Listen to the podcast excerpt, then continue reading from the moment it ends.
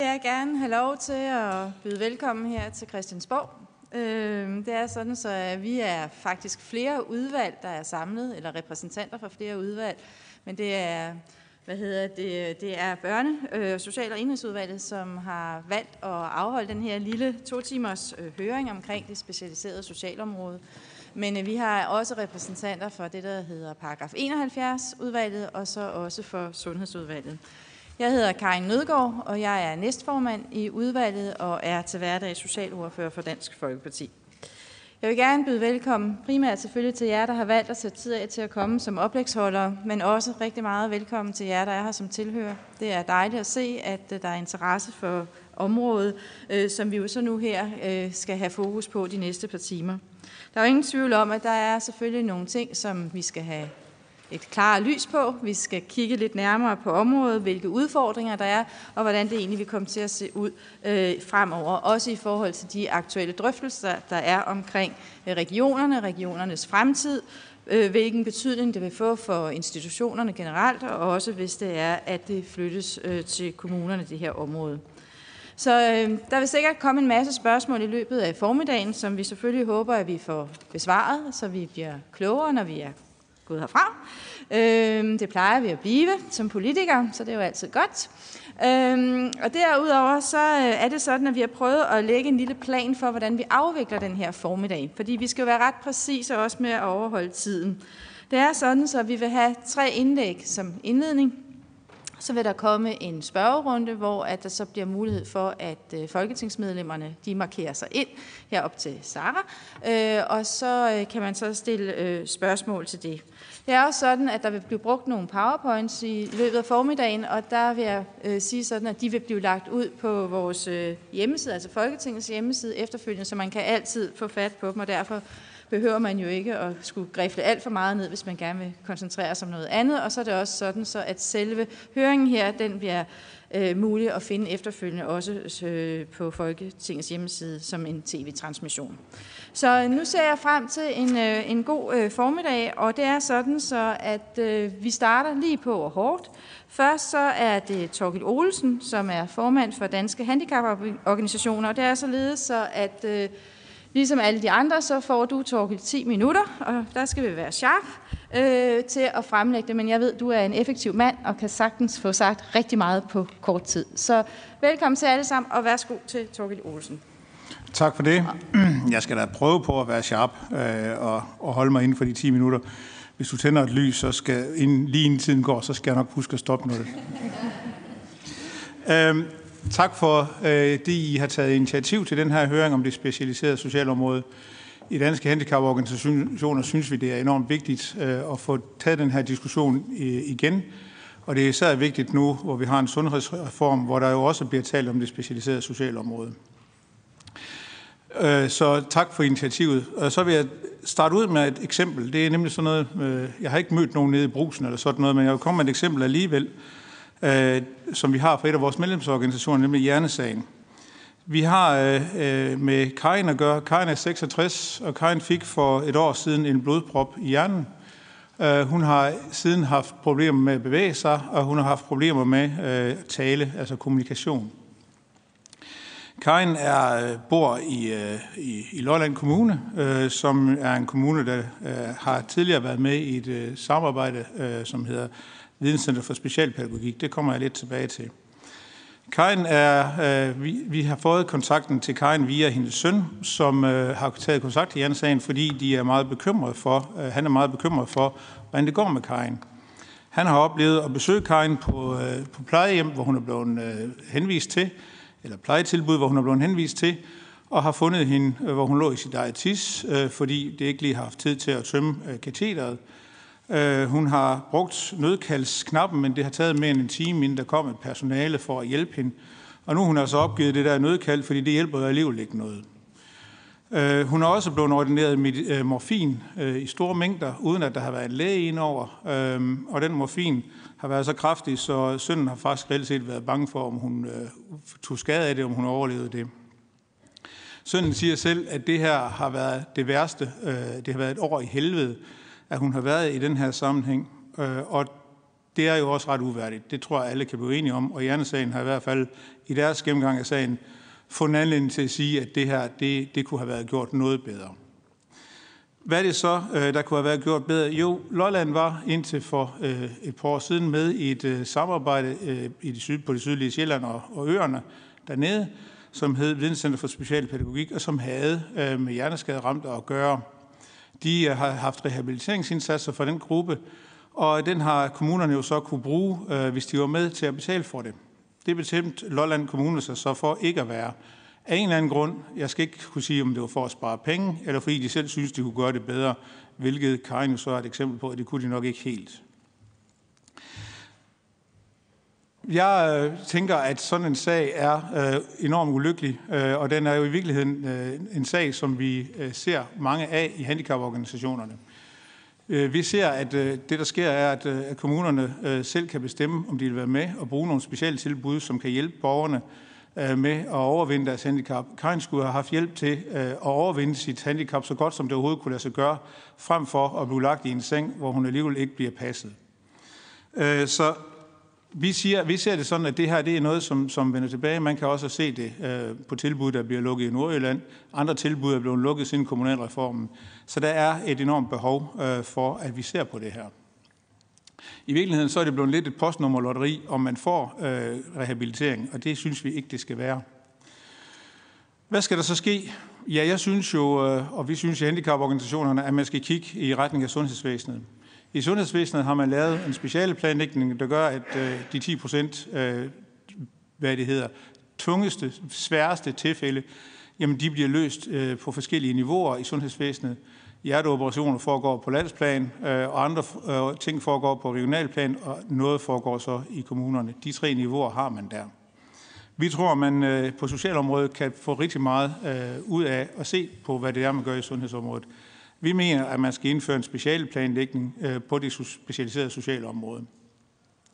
Hvad er en specialplanlægning så? Ja, specialplanlægning er jo, at man gennemgår, øh, hvilke målgrupper, øh, som man mener, der, skal, der er så specielle, at de skal have et, et specialiseret tilbud, hvor de tilbud skal ligge, og hvordan de skal placeres rundt omkring i landet. Det er en af de måder, som man laver specialplanlægning på. En anden del af specialplanlægningen, jamen det er jo at se på, øh, hvordan, øh, øh, hvordan man, øh, altså for det første målgrupperne, øh, og så skal man også se på, hvordan man visiterer til øh, de her øh, tilbud. I dag er det jo sådan, at kommunerne kan lade være med at, visitere til et specialtilbud. Nogle gange øh, får de ikke engang at vide, at der er et specialtilbud. Så derfor så bruger de selvfølgelig ikke specialtilbudene. Men der skal være nogle visitationsretningslinjer, ligesom man har på sundhedsområdet, som kan vise, at der er noget, øh, der er et tilbud, og at borgeren kan bruge det tilbud.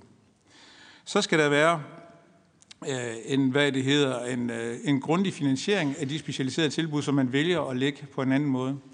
Der er nogle af de tilbud, øh, som vi i dag find, øh, kender, jamen de bliver jo lukket. Sådan et tilbud, som det er omtalt før, jamen det kan risikere at blive lukket, fordi man ikke, øh, for kommunen ikke støtter op om det.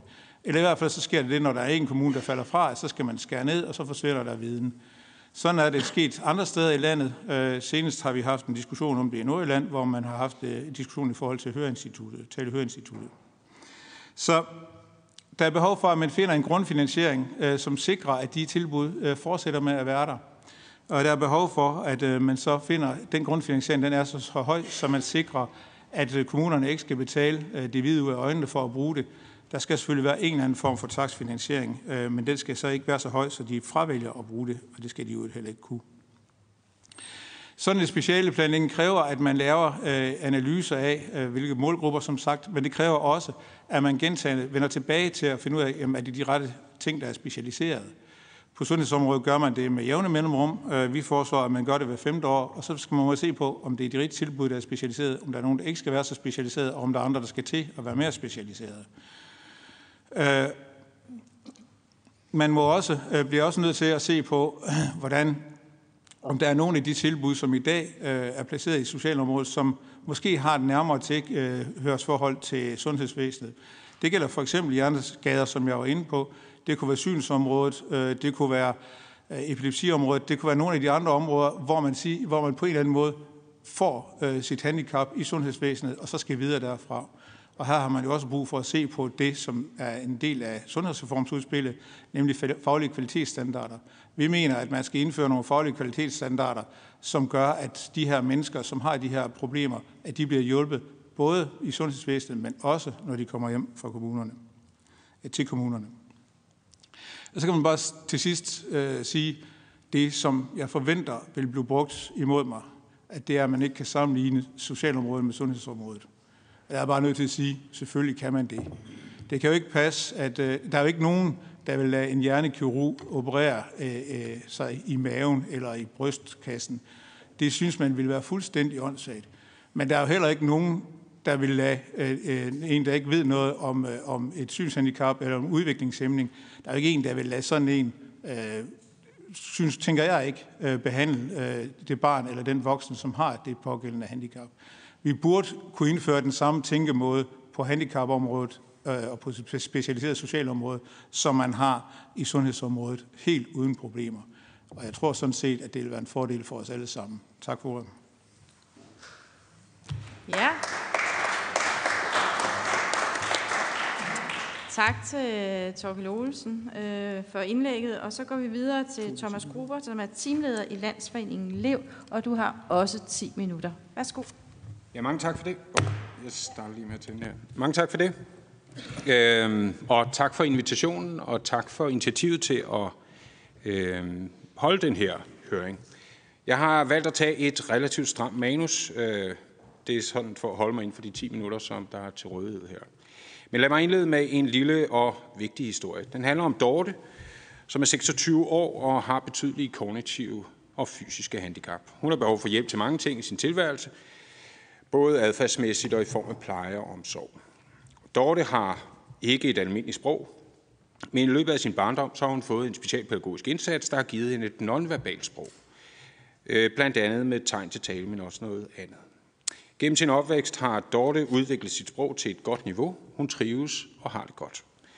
For et par år siden så skulle Dorte så flytte hjemmefra. Øh, hun blev visiteret til et af kommunens botilbud, her var en ledig plads, og kommunen fortalte Dorte og hendes forældre, at det var den eneste mulighed inden for kommunens servicestandard. Kommunen mente, at personalet i tilbuddet havde de helt rigtige kompetencer, som matchede Dortes udfordring. Efter indflytningen så begyndte Dortes adfærd at ændre sig. Hun blev aggressiv over for personale og medbeboere, og der var mange konflikter. Og så blev det gradvist sværere for forældrene at kommunikere med Dorte. Det undrede dem selvfølgelig, og det viste sig faktisk, at personalet slet ikke mestrede den kommunikationsform, som Dorte benyttede sig af. Ingen i personalegruppen kunne tegn til tale eller havde kendskab til de andre kommunikationsunderstøttende værktøjer, som Dorte havde tilegnet sig. Og ingen var blevet sendt på kursus, for det var der ikke budget til. Man kan sige, at Dorte i midten af 20'erne var på vej til at blive både dum og, eller hvad hedder det, stum og døv. Dorte er et opdigtet navn, men historien er desværre alt for almindelig. Og historien viser de konsekvenser, som afspecialisering kan have for helt konkrete mennesker. Det var introduktionen, og så det virker. Først en kort introduktion til, øh, til Levs målgruppe, det er mennesker med udviklingshæmning. Og øh, det er en mangfoldig gruppe mennesker, og det er det også, hvad angår omfanget og karakteren af deres øh, funktionsnedsættelse. Vi plejer at foretage den her meget sådan grove inddeling, let, moderat og omfattende og øh, komplekse øh, handicap. Der kan være behov for specialiserede indsatser til personer i den samlede målgruppe, men især i forhold til mennesker med komplekse og omfattende handicap er behovet til stede. Og komplekse er i den her sammenhæng også et spørgsmål om hvad skal vi sige, en flerhed af øh, problematikker. Det kan også være sådan noget som øh, psykiatriske diagnoser øh, i tilknytning til udviklingshæmning. I forhold til dagens tema omkring sundhedsreformen, så vil jeg starte med konklusionen. Øh, og for os elever er der ikke nogen tvivl om, at den kommunalisering, som der bliver lagt op til øh, af regionernes tilbageværende tilbud, den vil intensivere den igangværende afspecialisering på øh, social handicapområdet. Men omvendt så er det også vigtigt at slå fast, at status quo, altså det, at der fortsat er regional drift af visse sociale tilbud, at, øh, at det ikke er nogen garanti mod en fortsat afspecialiseringsbevægelse, som vi har set siden kommunalreformen i 2007. Den vil blot foregå lidt mere gradvist. og den vil også berøre tilbud i regionalt regi. Derfor er det for os at se lidt eller meget i tråd med noget af det, Torkel var inde på, øh, afgørende, at der bliver lavet en special planlægning eller en special strategi. Der er behov for en anden fordeling af finansieringsforpligtelsen, som jo i dag er øh, helt kommunal, og så er der behov for højere kvalitet, faglig kvalitet i den kommunale visitation, altså kommunernes match af den enkelte borgers behov og det rigtige tilbud. Jeg vil gerne pege på to mekanismer, som tilsammen sammen ja. Øhm, to mekanismer, som til sammen har spillet en meget væsentlig rolle for den afspecialisering af indsatsen på handicapområdet, som vidderligt har fundet sted siden kommunalreformen i syv. Den ene mekanisme handler om det kommunale udbud af pladser.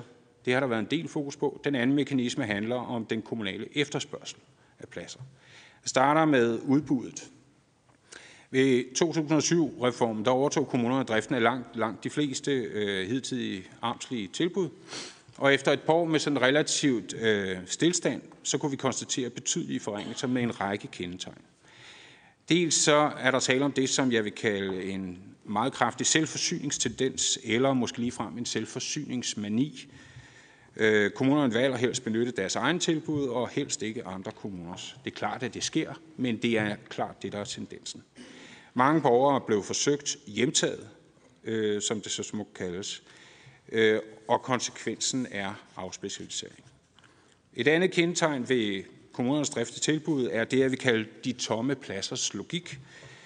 Øh, og det er en meget stærk tendens til at ville fylde pladser op i egne øh, sociale tilbud, og det er sådan set uanset om borgerne passer ind eller ej. Det koster nemlig driftkommunen penge at have en ledig plads stående, og konsekvensen er afspecialisering. Det er vores klare vurdering, at en kommunalisering vil betyde, at de tilbageværende regionale tilbud vil blive ramt af de her kendetegn, øh, hvis de bliver kommunaliseret. Ikke? Endnu stærkere, end de allerede er ramt. Øh, og nu til efterspørgselssiden. Den anden afspecialiseringsmekanisme, den handler nemlig om, at kommunerne med kommunalreformen i 2007 fik overdraget det fulde myndighedsansvar og det fulde finansieringsansvar. Her oplever vi betydelige udfordringer med hvad skal vi sige, visitationens øh, specialviden og dermed det tilbudsmatch, som de skal foretage i forbindelse med henvisning af en borger. Kommunerne har stærke økonomiske incitamenter til at lade være med at øh, visitere til det specialiserede tilbud, som borgeren rent faktisk har behov for, og i kombination med ovenstående selvforsyningsmani, øh, så er konsekvensen øh, afspecialisering. Lidt som vi så i historien med Dorte. Uden visitationer og øh, med hjemtagelser, så får de enkelte specialiserede tilbud gradvist udhulet deres økonomi og dermed den specialiserede faglighed. Deres økonomi består jo af taksbetaling for borgere i tilbuddet. Og så til det, det i virkeligheden handler om, nemlig konsekvenserne for borgerne i målgruppen. Hov. Beklager.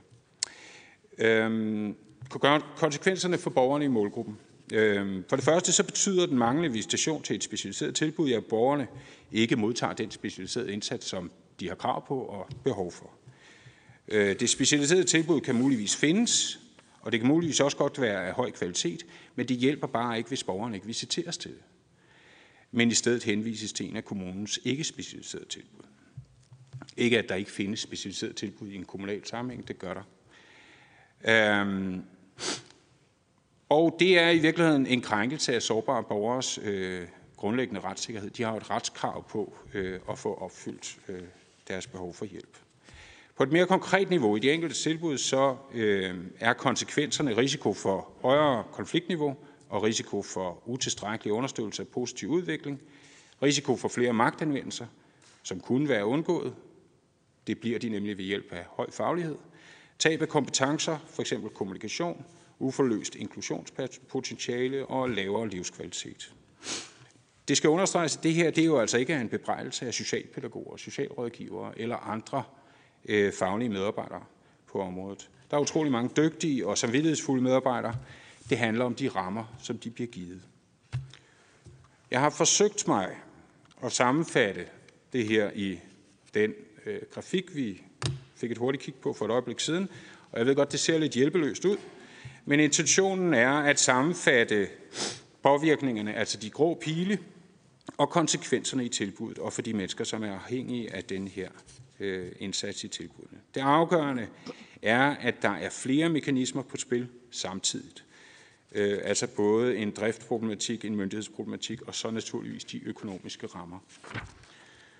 Oprindeligt var min tanke faktisk at tegne en nedadgående spiral. Øh, det rakte mine kompetencer ikke til. Øh, en gradvis tiltagende øh, afspecialisering, det er nemlig, hvad der er tale om. Altså en, en gradvis nedadgående spiral, som virker øh, gensidigt negativt øh, på hinanden. Og dermed i virkeligheden en forringelse af nogle sårbare menneskers tilværelse. Derfor er der som afslutning, og det ligger meget i forlængelse af, hvad Torkel var inde på, den udvikling er der behov for, at vi forventer, uanset om vi får en sundhedsreform, som den er foreslået eller ej, eller uanset om regionerne består i deres nuværende form eller ej.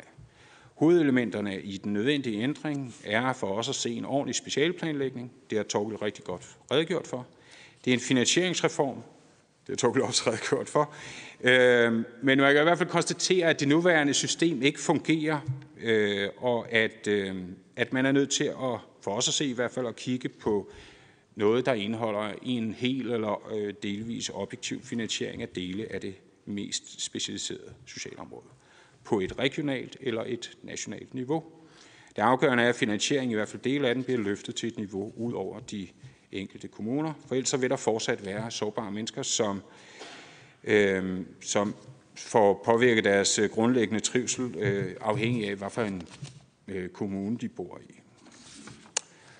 Og så er der behov for en jeg ved ikke, om man skal kalde det en kvalitetsreform, men altså en anden, at økonomimodellen ikke gør det alene. Der er brug for at supplere kommunernes i dag uindskrænkede visitationskompetence og ansvar.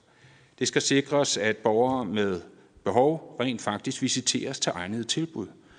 Og det skal altså det, det mener jeg sådan set også vil have en, en anden positiv effekt, nemlig at det vil styrke retssikkerheden for borgere, ikke mindst det store, store flertal, som jo altså ikke har en chance i klagesystemet øh, og som heller ikke benytter det.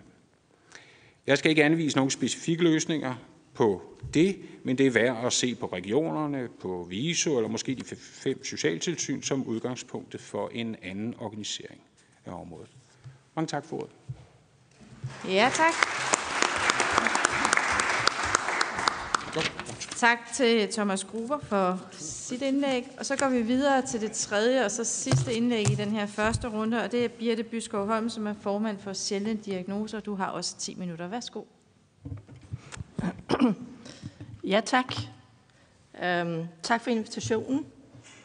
Og øhm, jeg plejer at præsentere mig som fuldtidsfrivillig formand for sjældne diagnoser – øh, som er en platform for små og fortrinsvis frivilligt drevne foreninger for sjældne borgere. Patienter og pårørende med sjældne sygdomme og handicap, og det kan I læse mere om i den brochure, som er blevet det rundt.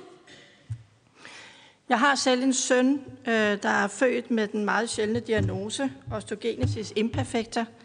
Han er i dag 35 år, og øh, så jeg har været med i præcis 35 år. Men jeg vil tage udgangspunkt i en anden borger, sjælden borger, nemlig Iben. Og her er et billede af Iben. Hun er 8 år og har den sjældne sygdom retssyndrom. Den danske forståelse af sjældenhed er, at maks 1000 danskere har samme diagnoser, og at de har brug for en særlig indsats. Langt de fleste diagnosegrupper er dog meget små.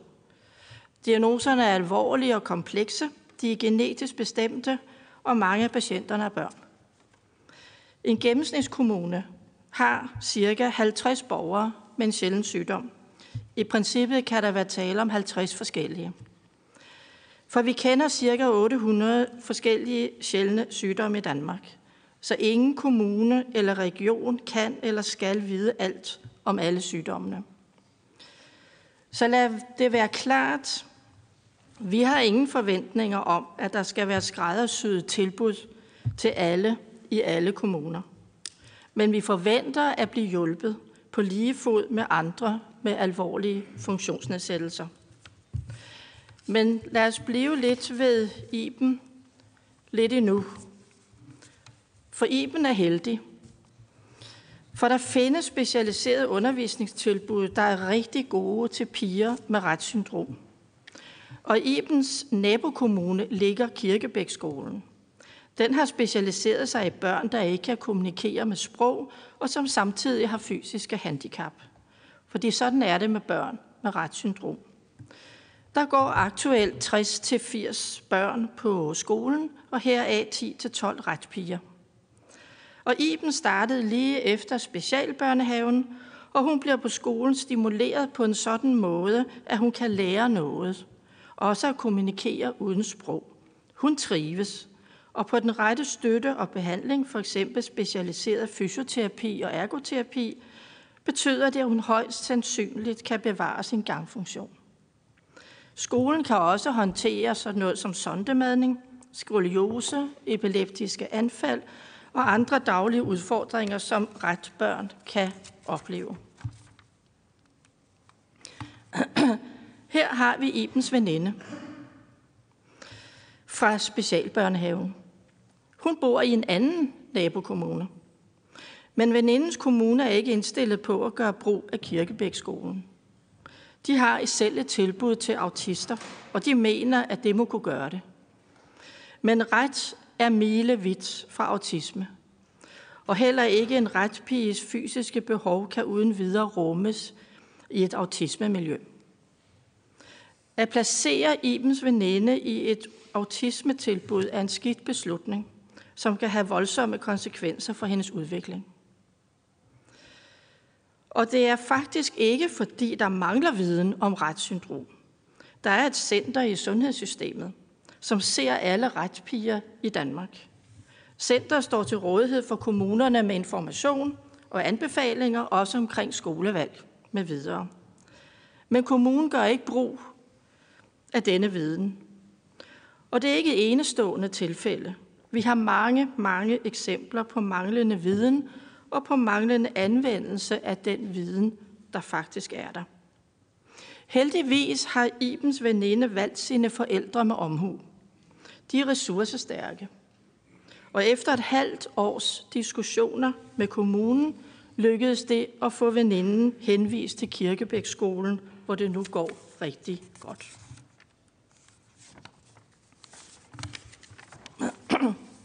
Og faktisk er der gode specialiserede eller tilpasningsmulige botilbud og andre tilbud til sjældne grupper. Blandt andet så noget som Prader-Willi-syndrom, Williams syndrom, Huntingtons sygdom. På vidensområdet findes også enkelte gode tilbud, for eksempel omkring Spilmeier fugtsygdom. Det er et rådgivende team, der både inddrager sundhedsfaglig og socialfaglig ekspertise, og hvor forældrerepræsentanter også er med. Teamet er der fra vugge til grav. For alle de specialiserede tilbud er der imidlertid eksempler på, at kommunerne hellere bruger deres egne ikke specialiserede tilbud. For eksempel inden for autisme, ADHD, ikke specialiserede bosteder, alderdomsplejehjem. Der er også eksempler på besparelser, der fører til forringelser.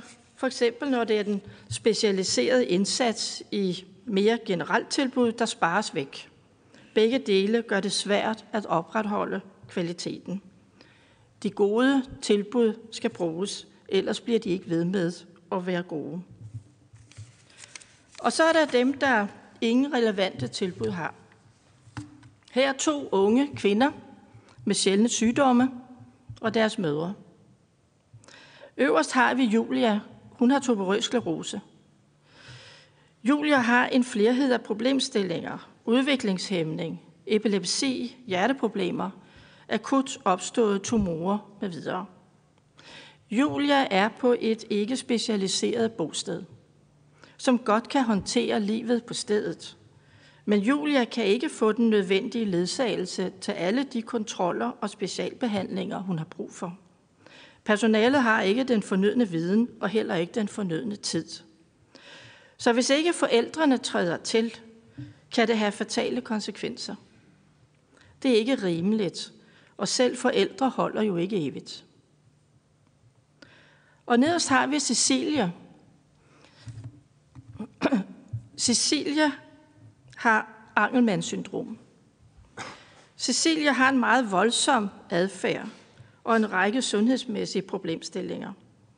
Og Bopæls Kommune måtte opgive at finde et tilbud, der kan rumme hende. Ikke på grund af manglende vilje, men på grund af manglende viden. Erfaringen omkring Angelmann er, at det er familierne selv, der må prøve at finde et passende bosted. Og familierne må så leve med, at det kan ligge flere hundrede kilometer væk fra hjemmet. Det er også en belastning for familierne. Nu tænker I måske, hvad har det her med en eventuel afskaffelse af regionerne at gøre? Og svaret er, at det ved jeg faktisk heller ikke, om det har. Men jeg ved, at der er massive problemer omkring det specialiserede socialområde, og at det er blevet værre og værre de seneste 10 år. Noget, som også viste sig, da kommunalreformen blev evalueret i 2013. Virkeligheden er, at i nogle tilfælde bliver relevante eksisterende tilbud fravalgt. Konsekvensen er ulige behandling af borgerne, som bliver markant dårligere stillet end andre, og fysisk og psykisk overbelastning af dem, det handler om, og af de pårørende. Og samtidig bliver tilbudene nødlidende. Det er skidt. Markant dårligere stillet også de borgere, som knap nok kan rummes overhovedet, fordi der mangler konkrete tilbud, og der mangler specialviden. Og jo mere decentralisering, jo mindre fælles ansvar, desto større usikkerhed fører det med sig. Vi drømmer os ikke tilbage til amterne, og vi har ikke specielt stærke følelser for regionerne. Men vi har stærke holdninger til, at kommunegrænser og de to budgetter ikke må betyde, at Ibens veninde ender i et autismetilbud, eller at Julia ikke kan komme til de rigtige kontroller, eller at Cecilie skal opleve institutionsskift. Det går ud over de sjældne borgers livskvalitet og i værste fald også deres livsperspektiv. Udfordringen er i et decentraliseret system at opbygge viden og sikre dens anvendelse. Og på sjældne området har der faktisk eksisteret en central vidensfunktion, nemlig Center for Små Handicapgrupper. Det gør der ikke mere. Det forvitrede i løbet af få år, fordi der manglede en forpligtelse til at opretholde og bygge videre på den viden, der var. Det bør ikke være muligt at fravælge den viden, der findes. Og det bør være en fælles forpligtelse at have rammer, der til gode ser vidensopbygning. Det er den grundlæggende forudsætning for at kvalificere det specialiserede socialområde. Så hvis man kan gennemføre de forslag, som Torkil og Thomas har fremført, så vil det også fagne de sjældne. Så ja tak til dem. Det vil også kræve, at den viden, der er i civilsamfundet, ikke mindst på sjældne området, mobiliseres og inddrages. Det vil vi gerne være med til. Tak.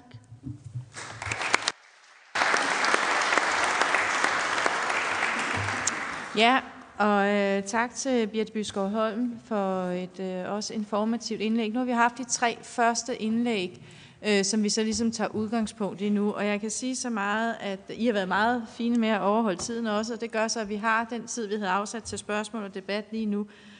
Der er rigtig mange af MF'erne, der har sat sig på talerlisten, øh, eller spørgelisten, vil jeg hellere sige, fordi det er sådan, så når I får ordet, så vil jeg bede jer om at være meget korte og præcise. Ikke holde indlæg, men stille spørgsmål, og meget gerne også stile dem til nogle bestemte øh, personer. Og det er selvfølgelig primært jo så de her tre, der får mulighed for at svare i den her omgang.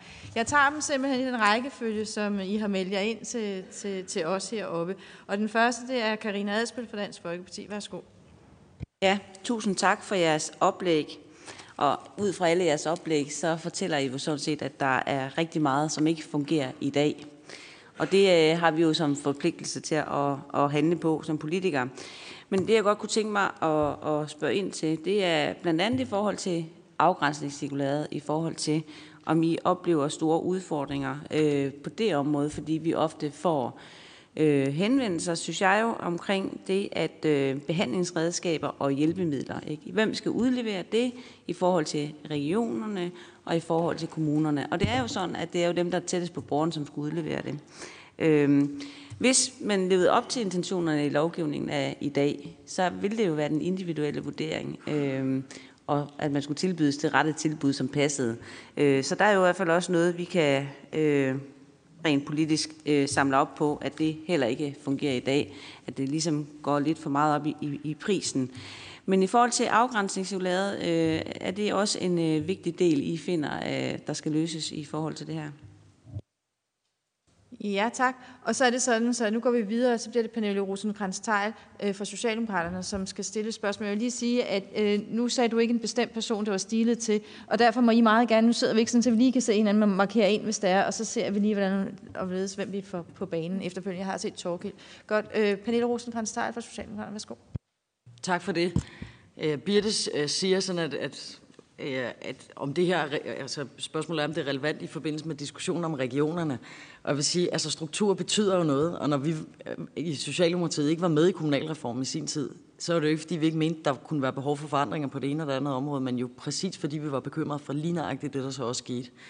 Og det leder mig frem til spørgsmålet om, altså jeg mener ikke, at vi i den nuværende situation har ramt snittet rigtigt Altså, der mangler netop en specialplanlægning, og det vil sige, selv inden en sundhedsreform, hvor man eventuelt vil nedlægge regionerne, mener jeg, at vi står med nogle efterdønninger, som er ganske alvorlige, og som I jo også alle sammen peger på, øh, altså en afspecialisering. Og det vil sige, at i virkeligheden, så havde vi jo i Socialdemokratiet lagt op til den modsatte bevægelse, ikke? Altså, vi skulle indlægge snittet, sådan så at der var en større grad specialplanlægning, og mere, der rykkede et tak op, så at sige. Og jeg kunne godt tænke mig at høre, øh, det kunne være Torgild Olesens bud på, Hvordan skal det snit ligge? Altså nu nævner du selv 10 procent øh, på sundhedsområdet er rykket over. Men hvad taler vi om her? Altså hvis det er 60 specialiserede institutioner nu, hvad er det, hvad er det egentlig din vurdering, at vi vil skulle op på? Altså hvor, hvor vil snittet ligge mere relevant, øh, hvis det stod til dig? Tak. Tak. Og så er det Kirsten Norman Andersen fra Socialistisk Folkeparti. Værsgo. Jamen tak for det, og også tak for mig for nogle øh, fine indlæg. Jeg har allerede siddet og googlet nogle af de sjældne diagnoser, fordi at, øh, jeg konstaterede, at der var også meget, jeg ikke vidste noget om. Og det giver jo i hvert fald anledning til øh, og svare ja til det, som, som Birte også siger til sidst. Der er brug for noget mere viden. Øh, for jeg gætter på, at der også må være mange visitatorer, som kommer til kort på nogle af de her diagnoser. Øhm, så bortset fra det, fordi det havde du jo fint med i dit oplæg, så tænker jeg, at vi forlængelse af det, som Pernille også øh, øh, nævner, øh, Torgild, speciale planer. Øh, det giver rigtig god mening, men, men kunne du også give øh, et ord med på vejen i forhold til ansvarsplaceringen? Fordi at øh, en ting er jo, der skal laves nogle speciale planer, det tror jeg, du har ret i, men, men spørgsmålet er også, hvor skal de faktisk ligge? Og har danske handicaporganisationer også nogle bud på øh, dynamiske effekter forbundet med, at man laver et ordentligt stykke arbejde fra starten af? Altså, I kommer jo alle sammen med gode eksempler på, hvad det gode arbejde øh, kan give af gode resultater, og hvad der sker, hvis man ikke gør det. Og det har jo også nogle samfundsmæssige øh, konsekvenser. Så er, ligger der noget allerede, vi kan bruge og arbejde videre med i forhold til lige præcis den del? Ja, og tak for præcise spørgsmål alle tre. Så går vi over. Nu har jeg set, at Torgild Olsen har i hvert fald markeret og vil svare, og så kan I andre også. Ja, værsgo til Torgild Olsen.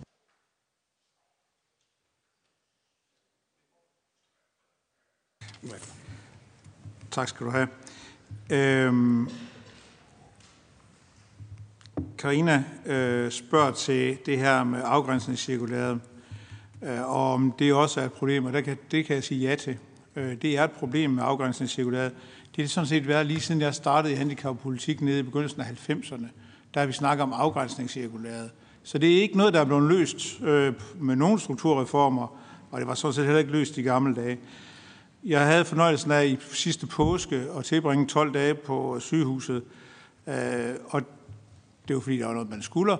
Og så der, hvad det hedder, der, der lå jeg sammen med fire, øh, tre andre mænd øh, på en stue, øh, så jeg kunne godt følge med i, hvad der foregik. Øh, og noget af det, der foregik langt fredag, det var, at der gik en, en flink ergoterapeut rundt og spurgte, om de havde brug for hjælpemidler, dem der skulle udskrives. Der var en, der havde brækket sit bækken, og han havde så en brug for en seng, fordi hans seng øh, var på første sal. Men det var noget, kommunen skulle give, så det kunne han ikke få, så han var nødt til at blive, øh, indtil øh, kommunens sagsbehandler kom på arbejde. De arbejder nemlig ikke lang fredag, det kan man jo godt forstå.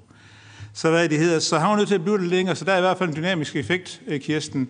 Øh, en ret hurtig besparelse, man kunne komme over der. Så vi har jo foreslået fra DH's side, at man øh, laver øh, nogle øh, hjælpemiddelcentre, øh, og vi har foreslået i forbindelse med regeringens øh, oplæg til sundhedsreform, at man laver øh, nogle øh, Øh, at man laver hjælpemiddelbevilling, øh, eller laver en samlet hjælpemiddelbevilling i de her sundhedsfællesskaber. Regeringen har lagt op til, at det er noget, kommunerne kan gøre, vi synes, man skal gøre det, for ellers så får man ikke sammenhængen til at virke, og så får man i hvert fald aldrig afskaffet det afgrænsningscirkulære. Så vi synes, øh, at hvis man skal have, af, have styr på det, så bliver man nødt til at lave et fælles sted, hvor man bevilger hjælpemidler med borgeren som udgangspunkt, og ikke med systemet som udgangspunkt. Det er den ene. Øh, så øh, spørger øh, øh, Pernille til, Øh, ja, der er en kommentar, som jeg lige skal springe over. Øh, du spørger efter, hvordan øh, snittet skal ligge i forhold til, til øh, hvilke tilbud der så skal være. Aktuelt diskuterer vi jo, er det 64, vi er blevet enige om, vi diskuterer. Det er jo egentlig ret sigende, at man ikke engang ved, hvor mange specialiserede tilbud der er øh, i regionerne i dag, eller om de er specialiseret. Så det, det synes jeg jo i sig selv er interessant, øh, at der ikke er viden om det. Øh, så spørger du efter, hvor snittet skal ligge. Jamen, vi er sådan set af den opfattelse, at nogle ting, øh, nogle ting som i dag øh, er placeret kommunalt, bør man nok overveje, øh, om det ikke skal føres tilbage øh, til et mere fælles niveau. Jeg er jo ikke, øh, jeg er jo ikke øh, politiker øh, i jeres kaliber, så jeg skal ikke bestemme, om der er regioner eller ikke regioner. Men jeg kan se, at der er behov for et niveau over kommunerne til øh, at føre det her øh, systemer videre og sikre, at der er en viden over det kommunale niveau, som, som øh, altså kan samle det her. Og nogle af de ting, som i dag er kommunal, synes vi, øh, der er behov for at få samlet op og få samlet sammen, og måske ovenikøbet få en nærmere tilknytning til sundhedsområdet. Øhm, så det er i hvert fald noget af det, som vi, vi tænker øh, vil være godt. Øhm, Kirsten spørger til, øh, om der er øh, om der er nogle øh, økonomiske fordele ved at, at gøre det på den her måde. Vi har nogle gode eksempler, som du siger, og dem kan vi finde mange af. Ja, der er der helt klart nogle, øh, nogle fordele øh, for samfundsøkonomien helt generelt. Noget af det, vi kan se, hvis vi øh, for handicaporganisationerne, når vi laver en undersøgelse, for eksempel af ungdomsuddannelserne, så kan vi se, at, øh, at andelen af personer med handicap, som har en ungdomsuddannelse, er faldende. Øh, og det betyder jo, at det bliver sværere at få en, en, en fremtidig beskæftigelse i en eller anden omfang. Så det, at, at, at man kan sige, der er sikkert mange grunde til, at uddannelsesniveauet er faldende, men et af dem er helt sikkert, at, øh, at, hvad det hedder, at der er færre, øh, der er mindre specialviden. Helt konkret øh, kan jeg for eksempel sige, på blindeområdet, jamen der er uddannelsesgraden faldet det at have en, en, en erhvervsuddannelse, det er faldet fra 52 procent i 2012 til 38 procent i 2017. Og det er ikke fordi, at vi er blevet dummere, tror jeg ikke. Så der er altså helt sikkert et eller andet, der er gået galt øhm, i, i forhold til det. Og så spørger du også, øh, du spørger også efter, hvordan det skal ligge. Øhm, øh, sådan, øh, sådan strukturelt, jeg tror jeg, det er du spørger ind til. Og øh, der kan jeg bare, øh, det plejer I selv at gøre, og referere til det, jeg har sagt tidligere. Så øh, jeg, jeg henholder mig bare til mit tidligere svar. Det er sandgående. Det er godt. Tak skal du have, Torgild. Ja, tak skal du have. Og så er det Thomas Gruber. Værsgo.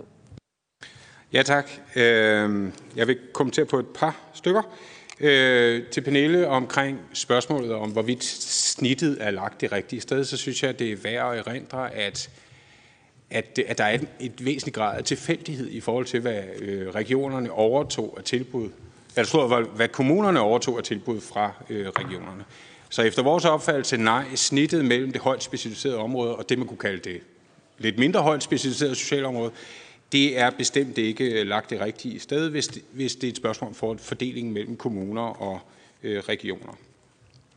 Øh, der er ikke nogen tvivl om, at der findes øh, også højt specialiserede kommunale tilbud, som med fordel også kunne være omfattet af en specialplanlægning og være omfattet af en anden finansieringsmodel, som forhåbentlig også kan blive øh, til overvejelse. Og så spørgsmålet om øh, dynamiske effekter, Kirsten, som jeg synes er ekstremt relevant. Øh, og jeg, jeg forsøgte lidt at være inde på det i mit indlæg. Jeg, jeg mener sådan set, at der er nogle ret markante dynamiske effekter ved ikke at give folk den indsats, som de har brug for. Øh, eksemplet med Dorte var jo sådan set illustrativt nok, det at tabe sit sprog. Altså det tror jeg, enhver kan sætte sig ind i, at det giver mistrivsel. Øh, det giver frustrationer. En person, der, der får mistrivsel og frustrationer, bliver ikke lige frem nemmere at have med at gøre i det tilbud, som vedkommende befinder sig i. Øhm, det giver problemer med arbejdsmiljøet, det giver stress blandt medarbejderne, det giver mistrivsel hos de borgere, som vi har med at gøre. Så naturligvis er der nogle, hvad skal vi sige, afledte, også økonomiske konsekvenser, som måske er lidt svære at beregne, men som vi på den anden side er nødt til at, øh, at forholde os til, synes jeg. Øh, det er ikke billigt at behandle folk dårligt, kan man i virkeligheden sige. Øhm, og så har jeg lyst til at komme med en enkelt lille øh, sidste kommentar. Det er, at, at, øh, at nogle gange kan det her lyde som om, at, at, at hensigten er, at vi skal få skabt nogle store øh, regionale superinstitutioner. Øhm, og så kan de ligesom øh, håndtere øh, alle de her øh, særlige behov blandt øh, nogle helt særlige mennesker. Sådan synes jeg i virkeligheden ikke, vi behøver at se på den her problematik. Øh, høj specialisering behøver ikke at være bundet til store institutioner. Den behøver at være bundet til en stor organisering af viden. Men det burde være muligt at allokere noget af den viden og noget af den specialiserede kompetence på tværs af matrikler. Så der er ikke en eller anden entydig sammenhæng mellem store institutioner og høj specialisering. Du kan godt have en høj, høj grad af specialisering på tværs af matrikler. I virkeligheden er det mere optimalt, fordi så bliver man ikke så afhængig af, at der er en ledig plads for rent faktisk at kunne få den nødvendige hjælp. Det må være. Ja, tak. Og øh, Birte Byskerholm, værsgo. Um, jeg kan tilslutte mig, hvad der er blevet sagt, um, men en, uh, et, et svar til Pernille. Øhm, øhm, jo, selvfølgelig er struktur vigtig. Øhm, og min øh, måske lidt provokerende bemærkning med hensyn til struktur, øhm, den hænger jo sammen med, at, øhm, øh, at man skal jo lave en struktur, som understøtter den opgave, som skal løses.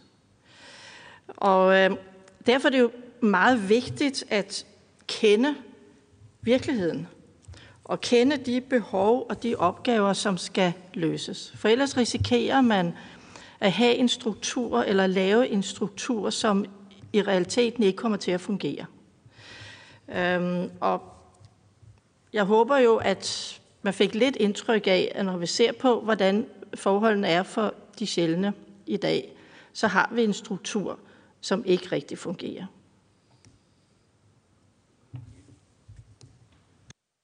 Ja, tak.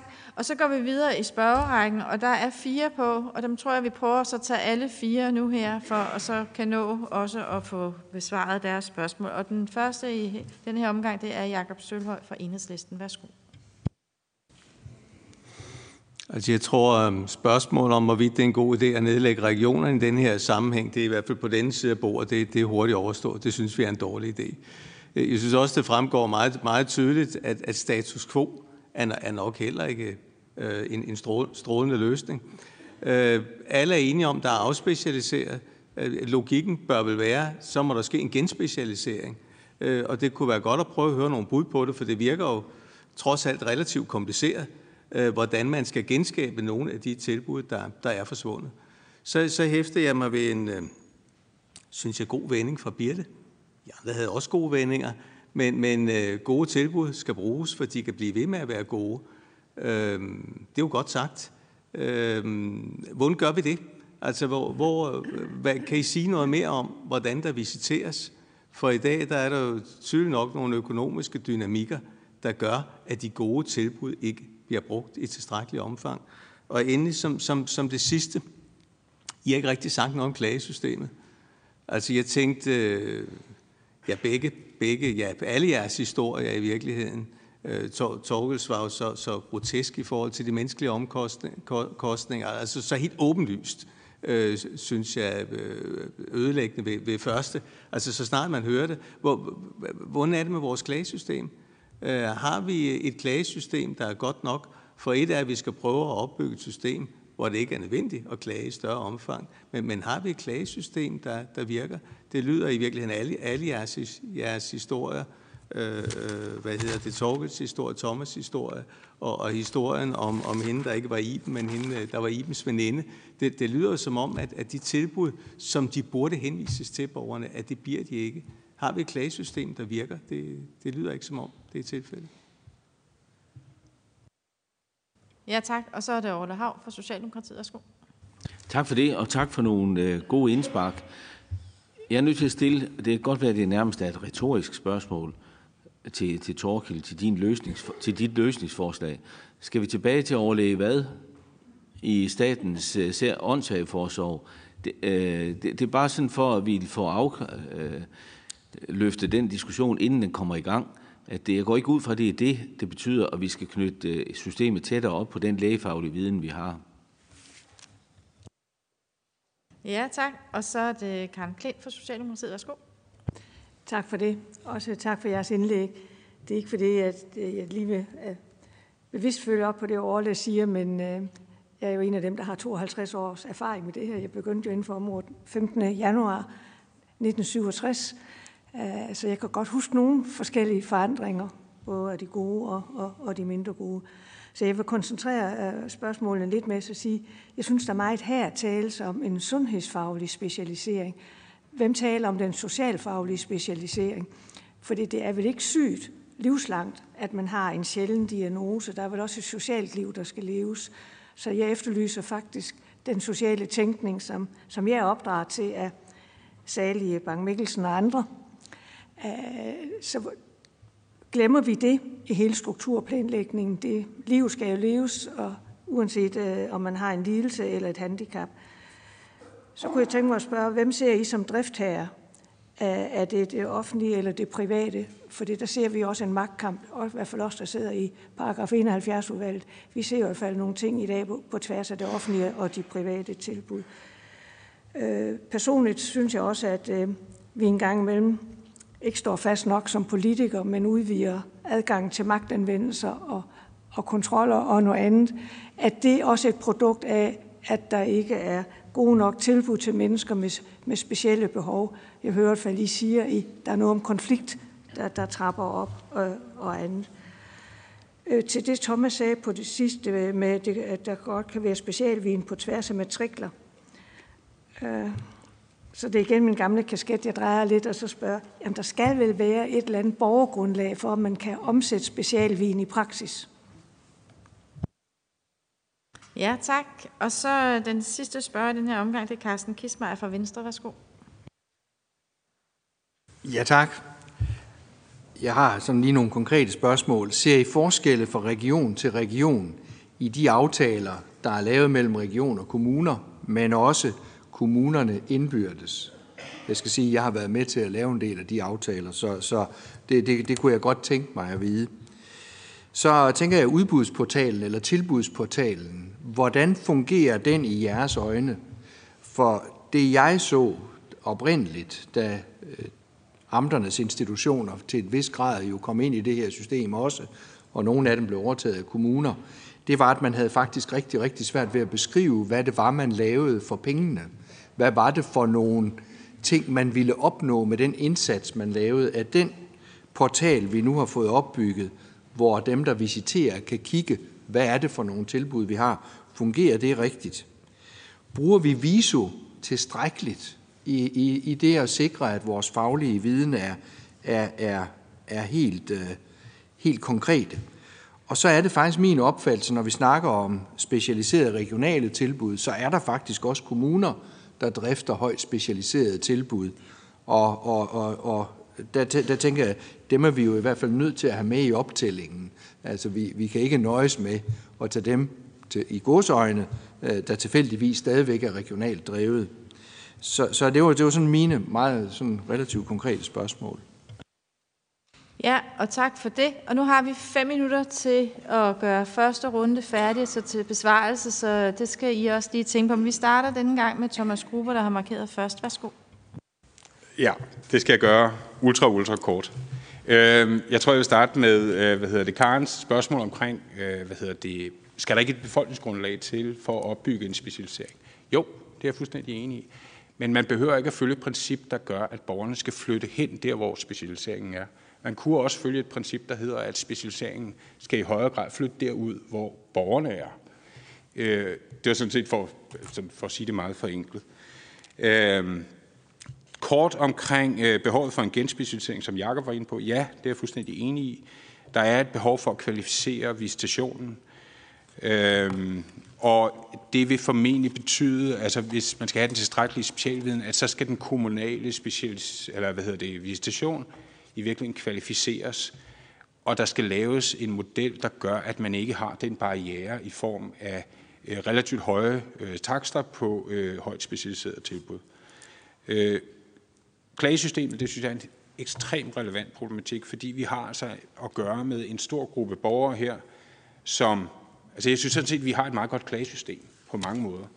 Man skal bare være meget opmærksom på, at mange af de borgere i de her målgrupper er altså ikke i stand til at benytte det klagesystem på egen hånd. Og nogle af dem, også relativt mange, har ikke nogen til at bistå sig med og klage i det her system. Så det vil sige, at de sidder tilbage med nogle afgørelser, som hvis de var kommet i Ankestyrelsen, så var de altså blevet omgjort. Øh, det problem synes jeg ikke, man må underkende. Øhm, ja. Oh, jamen, hvis ikke jeg skal sige jo, altså tilbudsportalen øh, øh, i forhold til Carstens øh, kommentar. Altså jeg synes på mange måder, at tilbudsportalen og deklarationen i den forbindelse var en udmærket øvelse. Jeg er meget i tvivl om, hvorvidt den har virket ordentligt, forstået på den måde, at der også er et element af praleri øh, på tilbudsportalen. At der er mange tilbud, der kan have en tendens til, blandt andet på grund af noget af det, vi har talt om tidligere, og ligesom skrue op for retorikken, havde han sagt, øh, vi kan tage imod hvad som helst. Vi har alt, hvad der tilkommer af specialer, øh, og vi kan tage stort set hvilket som helst målgruppe det kan være. Øh, viso, om vi bruger det godt nok, det kan være Torkel, hvis svar på det.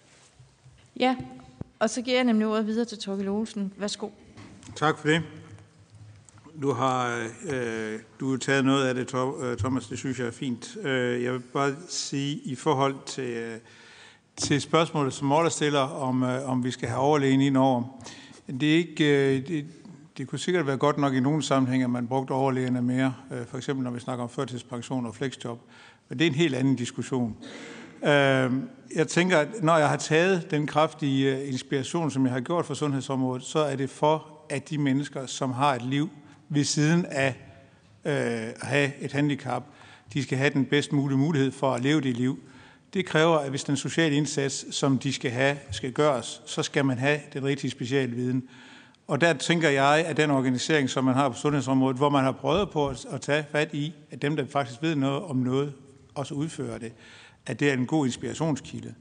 Og så er der selvfølgelig en hel masse metoder og faglighed og så videre, som vi sikkert kommer ind på efter pausen øh, eller efter øh, i de næste oplæg, som er vigtige. Men det er det, som det øh, socialfaglige personale jo skal kunne, men de skal have viden for at kunne gøre det. Og der tænker jeg, at det er vigtigt, at, øh, at de øh, får et udgangspunkt. Og så har jeg selvfølgelig også sagt, at noget skal tættere på sundhedsområdet. Og det er jo fordi, at det kan jo ikke hjælpe noget, at når jeg, øh, altså det er jo bizart, at når jeg øh, lige om lidt skal hen og have fjernet mit andet øje, så når jeg går hjem fra sygehuset, så får jeg sat sådan et kunstigt øje ind, som øh, absolut ikke er særlig hensigtsmæssigt at gå med ret længe. Men det skal man. Fordi mens man, øh, når man er kommet på sygehuset, så skal man jo så søge om at få et glasår i kommunen. Det er da åndssvagt, at lægen skal sidde og hjælpe mig med at udfylde en ansøgning om et glasøje i kommun, øh, til kommunen, når han lige så godt kunne sidde og sige, nej, nu har jeg skulle fjerne det øje, så der er ikke så meget mere at gøre ved det. Så nu får du et glasøje også. Så sådan nogle ting, tænker jeg, det, det er da en besynderlig måde at gøre tingene på. Eller når man sender en, øh, en øh, epileptiker hjem, øh, så ikke sørge for, at de får den specialviden, viden, der skal til.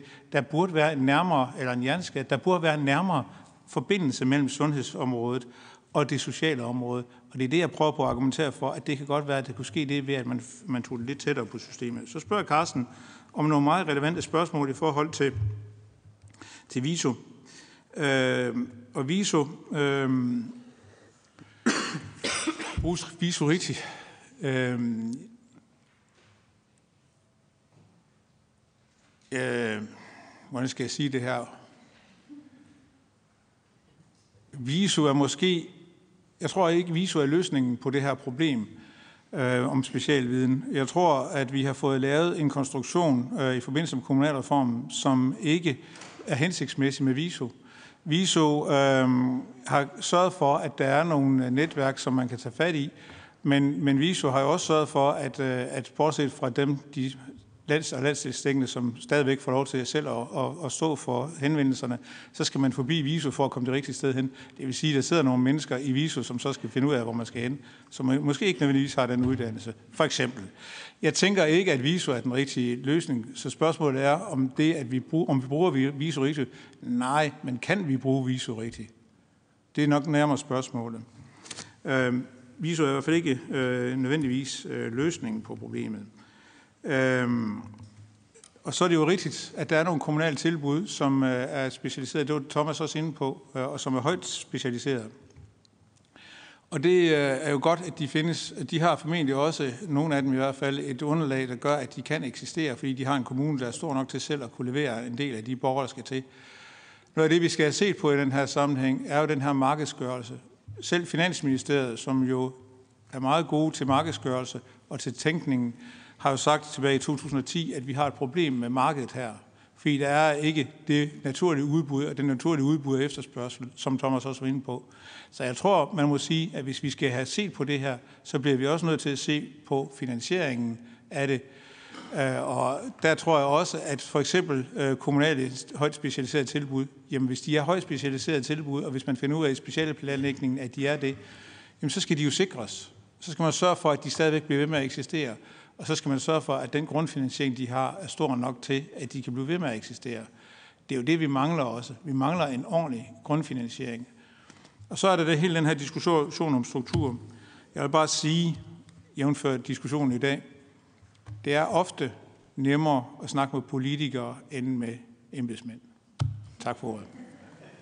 Godt. Det er vi glade for at høre. tak skal du have, Torkel. Øh, men jeg må beklage dig, altså, du får ikke nogen pause.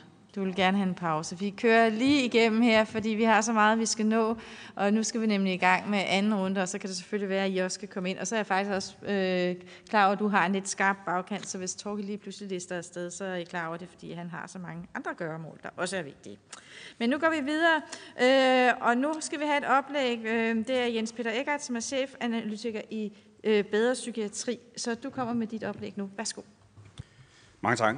Tak for øh, invitationen til den her meget vigtige høring på et af flere, kan man sige, vitale områder i forhold til sundhedsreform, som forbedrer psykiatri kræver særlig bevågenhed. Psykiatrien hører til en af de sygdomsområder, der er hårdest ramt af sammenhængsproblemer og manglende faglighed i det nære. Det er til trods for, at psykisk sygdom samtidig er den største folkesygdom og udgør økonomisk den største syg, øh, undskyld, sygdomsbyrde i Danmark. Alligevel bliver psykiatrien på lange stræk forbigået i reformudspillet, og på flere områder vil det med sundhedsreformen gå for skidt til værre, og her er frygten for afspecialisering et af dem. I sundhedsreformen roser regeringen kommunerne for deres løsning af de opgaver, de overtog i forbindelse med kommunalreformen. Og man vurderer, at fagligheden bedst vil kunne sikres ved en kommunal placering ud fra en præmis om, at kommunerne kan håndtere fagligt meget komplicerede målgrupper – i Bedre Psykiatri er vi ikke af samme opfattelse, for sporene fra 2007 skræmmer, og den bekymring er vi jo ikke alene om.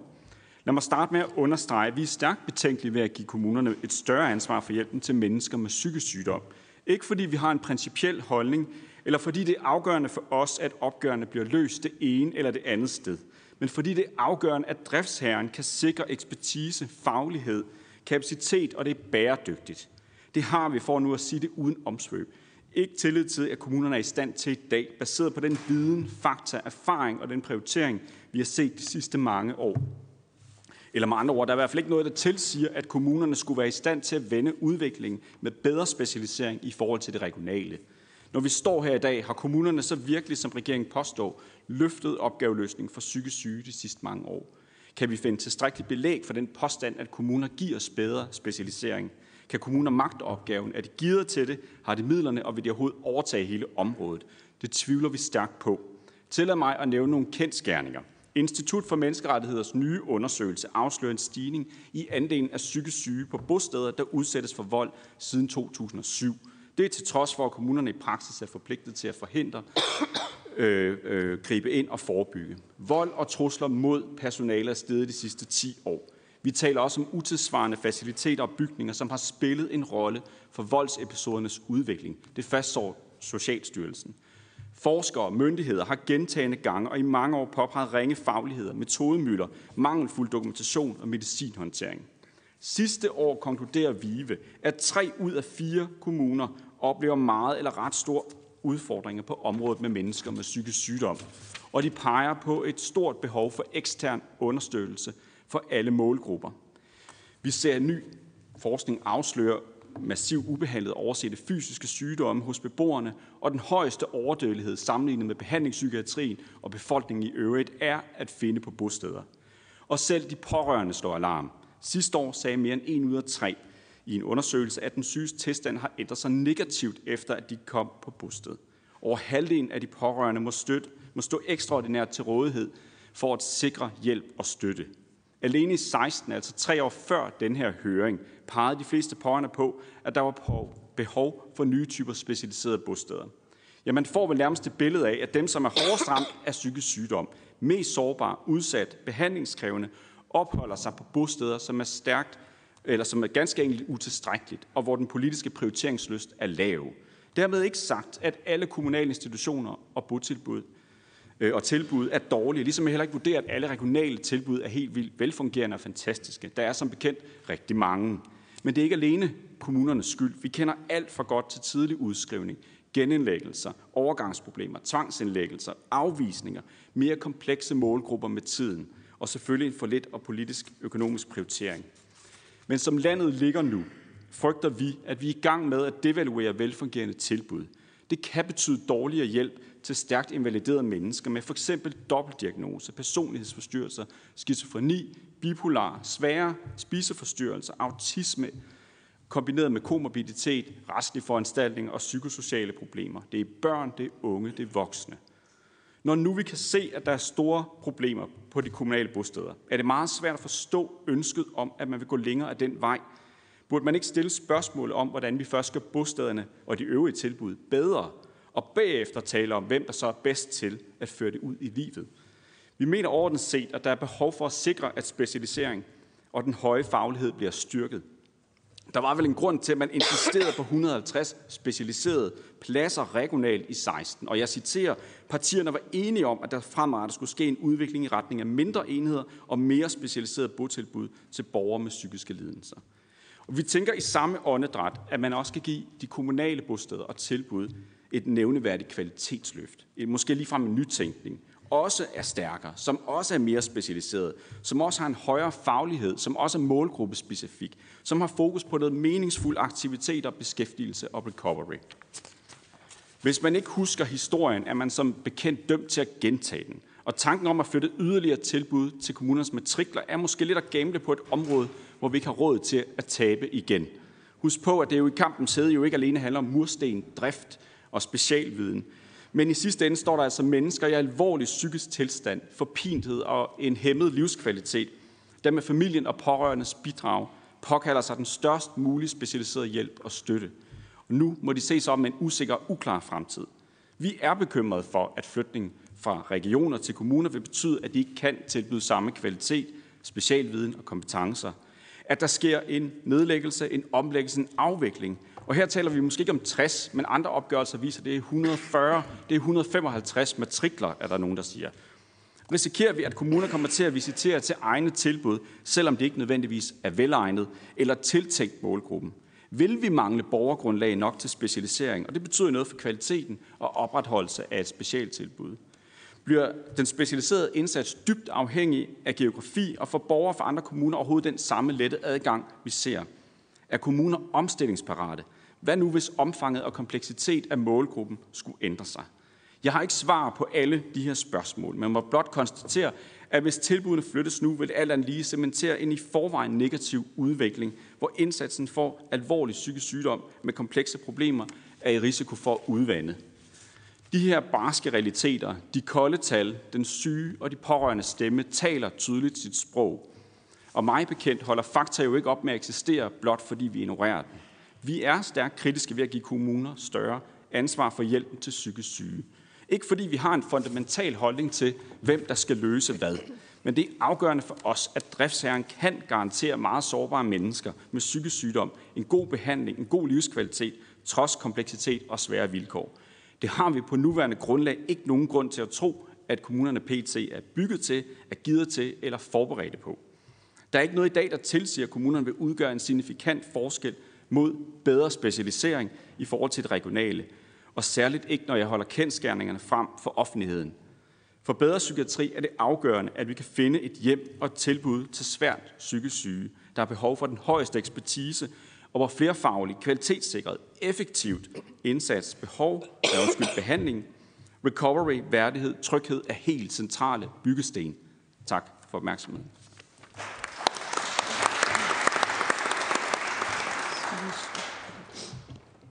Ja, og tak til dig, Jens Peter øh, Eckert. Og så går vi videre, og så er det Benny Andersen, forbundsformand for Socialpædagogernes Landsforbund, og du har også 10 minutter. Værsgo. Benny. Jamen tak for det, og øh, vi arbejder jo godt sammen heroppe i organisationen, men den serviceoplysning, det er, at vi har altså ikke koordineret vores oplæg selvom det måske kunne komme til at lyde sådan.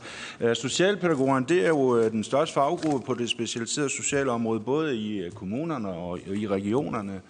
Øh, vi har cirka knap 40.000 medlemmer. De øh, 3.200 arbejder øh, i regionerne er ansat på det, vi godt kan kalde de allermest specialiserede tilbud, altså på nogle af de der 60, som vil blive berørt af regeringens forslag til sundhedsreform. Og det er ligesom deres perspektiv, jeg har på i dag. Og der vil jeg starte med at sige, at der er altså noget bekymret, og også forundret. Jeg er bekymret, fordi det er også andre, der har sagt, at jeg desværre kan se nogle af, af de perspektiver på det her område, der minder om det, der skete ved kommunalreformen, hvor det er et fakt, at de små specialer på det sociale område er blevet klemt i kommunerne.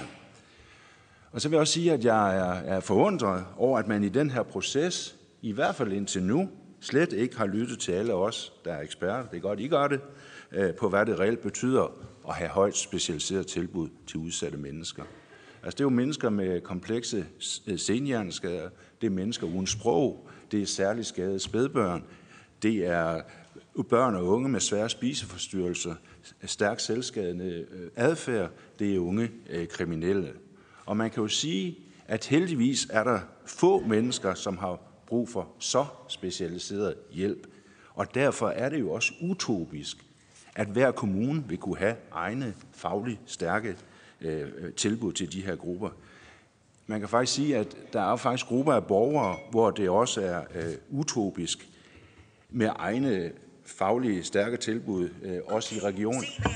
Undskyld, det er Siri. Jeg ved ikke, hvorfor hun bliver aktiveret. Det var ikke meningen.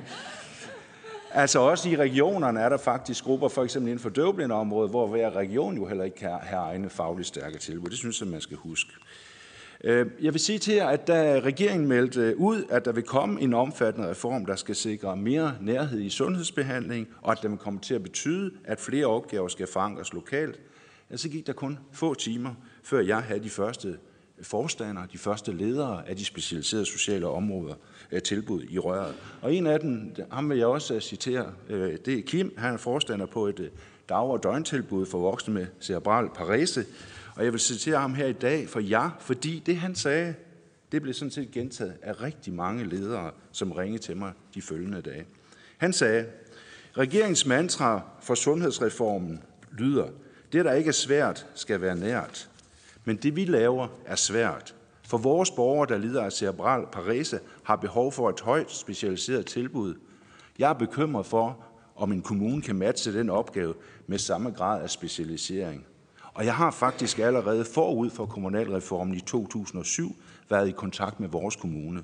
Men kommunen takkede nej til at hjemtage tilbud, fordi de allerede dengang vidste, at de ikke havde de specialiserede kompetencer, der skulle til. Vi har en velfærdsteknologi, der er designet specielt til disse borgers funktionsnedsættelser, så de kan være så selvhjulpende som muligt, og vi har et personale, der er fagligt kompetent til at understøtte dem i hverdagen. Det er afgørende, at både teknologi som, såvel som faglig kompetence løbende udvikles.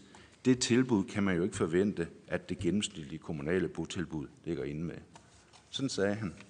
Og det, og det bekymrer jo mig, når så erfarne og kompetente ledere, som vi har, så direkte kan melde en faglig øh, kritik ud. Og det synes jeg også bør bekymre alle jer. Og det er jo ikke øh, første gang, vi lufter den bekymring. Altså jeg kan huske, at jeg var i samme sal, tror jeg, om, øh, da vi skulle evaluere øh, kommunalreformen for to år siden. Øh, og der sagde vi nogenlunde øh, noget af det samme. Det er måske lidt blevet lidt skarpere i dag. Men egentlig er mit udgangspunkt blot, ikke, ikke, det er ikke nok med en genspecialisering, Jakob Sølhøj. mit udgangspunkt er egentlig, at vi skal tage Socialministeren på ordet, for hun har jo sagt, at vi skal ikke have en afspecialisering, vi har brug for en opspecialisering. Så det synes jeg, vi skal tage ind på ordet. Og hvordan gør vi så det? Ja, det gør vi også. Der vil jeg også øh, være med i det kor, der handler, hvor der siger, at det har, vi har brug for en specialplanlægning, når det gælder det højt specialiserede område. Det område, der i dag nogle steder er drevet af regioner, fordi der har Carsten Kismar jo ret, det ser jo forskelligt ud. Øh, det har været nødvendigt siden øh, kommunalreformen. Og ja, vi taler ikke om Dr. Hvad eller kliniske retningslinjer. Vi taler om at sikre en speciale planlægning, der sikrer, at de speciale tilbud er til stede, og at viden og kompetencer fortsat er der. Og så, når vi taler om specialeplanlægning, så taler vi om, at det må ikke overlades til de gode viljer.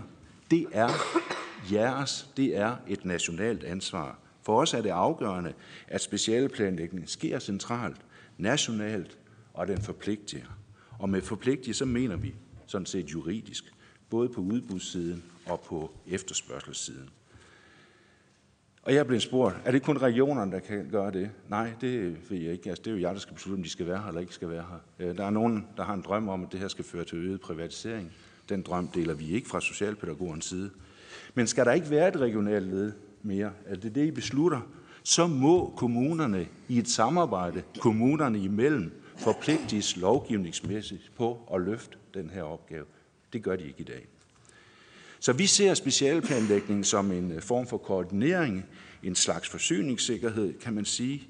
Og jeg synes, at den kan gennemføres ved, det er i hvert fald et forslag, en national enhed kunne det være. Det kunne være øh, Socialstyrelsen i et tæt samarbejde med de fem socialtilsyn, der ligesom kunne afgøre, hvilke borgere med behov for højt specialiseret tilbud, hvilke tilbud, der kunne øh, tage sig af øh, den opgave. Det vil tage alt for lang tid her at fortælle om, hvad det er for nogle borgergrupper, vi taler om. Så derfor har vi faktisk lavet et papir til jer, som I, vi overlader til udvalget, men et bud på ni områder, hvor der er behov for en, en specielle planlægning. Dem, for, dem får I så. Så vil jeg ikke snakke om pengene, det kunne man også gøre, det er der andre, der har gjort, men, øh, men, men, men bare sige, at, øh, at vi er i hvert fald optaget af, at man ser på det her område også som en en investeringstilgang, altså at sociale investeringer sådan set betaler sig, og der er dynamiske effekter også her.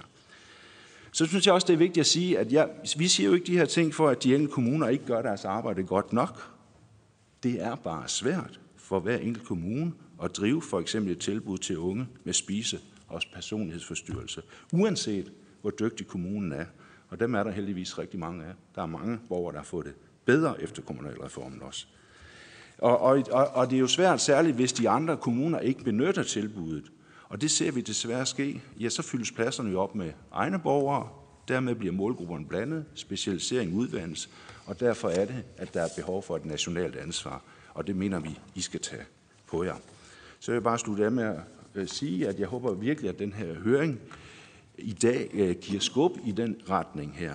Fordi og det tror jeg faktisk er noget af det aller, aller vigtigste. Vi skal jo som samfund kunne levere kvalitet på det her område. De mennesker, der bor derude på de, høj, de der 60 højt specialiserede tilbud i regionerne i dag, der skal vi huske, de er jo først og fremmest mennesker. De er ikke en sygdom. De er ikke en diagnose. Og det blik skal vi blive ved med at have på den. Og, og, og det synes jeg desværre kan blive ganske svært, hvis den kurs, øh, som der er lagt med sundhedsreformen, vil fortsætte. Ja, tak.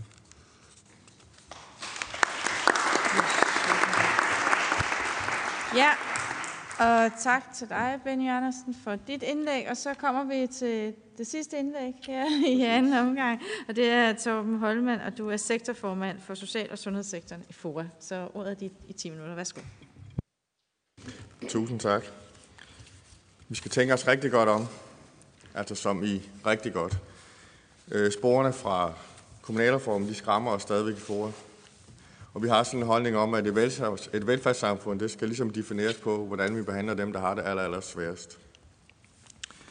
Og vi kan se på alt for mange områder i kommunerne, som flere har sagt, der er det stadig ikke løftet den opgave, som de fik fra amterne, og det sætter store spor for dem, der ligesom skal modtage øh, tilbudene. Så i foråret der er vi sådan set ikke bekymrede for de 64 tilbud, der skal ud i øh, kommunerne nu, men vi er bekymrede for de 1000, der er der i forvejen, og det er dem, vi skal have fat på. Jeg kommer ikke med en beretning om øh, øh, forskellige patienter, eller brugere, eller hvad de bruger de tilbud, men jeg kommer øh, med en beretning for dem, som ligesom giver tilbudene, altså dem, der hver dag går hjem med en lille bitte smule ondt i maven, fordi at man måske kunne have gjort det en lille smule bedre for dem, som man har med at gøre. Jeg tager fat på fire problemstillinger, som jeg synes er meget væsentlige. Det ene det er omkring afspecialisering. Så har vi også en udfordring på de sundhedsfaglige kompetencer, noget omkring opgaveglidning og noget omkring rammerne. Hvis vi kigger på afspecialiseringen, så når vi snakker med vores øh, medlemmer, vi har alligevel over 100.000, som på en eller anden måde har med de her borgere at gøre i det ene eller andet system. De har svært ved at være eksperter øh, på de forskellige problemstillinger, som borgerne har. De har svært ved at give den lige præcise pleje, som er nødvendig. Og de har svært ved ligesom at give den ensartede behandling, som er behov for øh, på nogle af de steder, som de arbejder. Der er for mange forskellige diagnoser.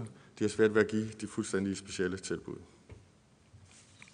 Nogle af de ting, de også siger, det er, at de oplever, at beboerne har mange forskellige adfærd, og det gør, at man skal bruge eller træffe nogle foranstaltninger, der gør, at man ikke kan give det pædagogiske tilbud, som man faktisk har behov for. Det kan være aktiviteter i hverdagen, det kan være to beboere, der ikke kan være det samme sted. Men værre er, at vi også hører fra nogle af beboerne, at de selv træffer foranstaltninger. For eksempel isolerer sig, ikke kommer ud til måltiderne, osv. osv. Det er nogle af de ting, der gør, at dem, vi har arbejdet i psykiatrien, ser, at der kommer flere og flere indlæggelser på psykiatriske afdelinger med borgere, skråstreget patienter, som aldrig skulle have været der. Kigger vi på manglerne af sundhedsfaglige kompetencer, har vi en stor udfordring. Sidst, at øh, Styrelsen for Patientsikkerhed var på besøg på de forskellige bosteder, der var en fejl i medicineringen på 90 procent af de tilsyn, de lavede. 90 procent. Vi ved, at folk med en psykiatrisk diagnose dør 15-20 år før alle andre. 15-20 år. Vel mærket er sygdomme, som jeg og I muligvis vil blive handlet for at overleve. Så skal man bare lige spørge sig selv, kan vi være det bekendt? Opgaveglidning fra regionerne er også en stor udfordring. Vi kan se, at øh, patienter, som de er der, bliver udskrevet hurtigere og hurtigere, og når kommunen skal tage imod dem, så bliver det med større og større øh, komplikationer, og de mangler personale med den specialviden, som skal gøre, at beboeren eller borgeren får den rette behandling, men også øh, et godt liv. Vi kan se øh, hos nogle af kommunerne, at øh, de rammer, der bliver sat til rådighed, og det gælder altså både de fysiske rammer, men især også de øh, faglige rammer, at de ikke er tilsvarende for, hvordan det skal være.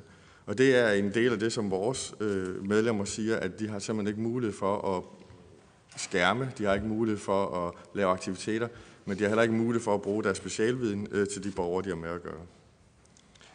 Ord som behandlingskrav, kvalitetsstandarder, kliniske retningslinjer, det kender vi fra sygehusområdet. Det er ikke sikkert, at det er de ord, vi skal bruge, men det er virkningen af de ord, som vi skal have ud på det specificerede område. Der er stor forskel på, hvilken øh, pleje, hvilken ophold eller hvilken øh, behandling man får fra kommune til kommune. Og det er altså ikke vores holdning, at det skal være afgørende, hvilke postnummer man bor i, der skal være afgørende for, hvilken behandling man får. Så det skal vi gøre noget ved. Hvilke konsekvenser har det så for, for vores medlemmer, der arbejder derude? Hver anden har oplevet fysisk vold inden for det sidste år. 7 ud af 10 har modtaget trusler om vold inden for det sidste år. Antallet af arbejdsskader, tildeling af førtidspensioner osv. er steget markant. 26 procent savner viden om dobbeltdiagnoser. 25 procent savner viden, savner viden omkring misbrug. 25 procent savner viden omkring adfærdsforstyrrelser. 18 procent savner viden omkring psykisk sygdom. Men først og fremmest, først og fremmest savner vores medlemmer tid til den opgave, de bliver sat til at gøre. Og når de savner alle de her ting, er det så fordi for vores medlemmer de er dårligt uddannet? Det er det sådan set ikke. Det er konsekvensen af, at de ikke kan få lov at specialisere sig i det arbejde, som de nu engang har. Og når vores medlemmer har det dårligt, så kan I jo forestille jer om, hvordan beboerne har det. Og hvad skal der til?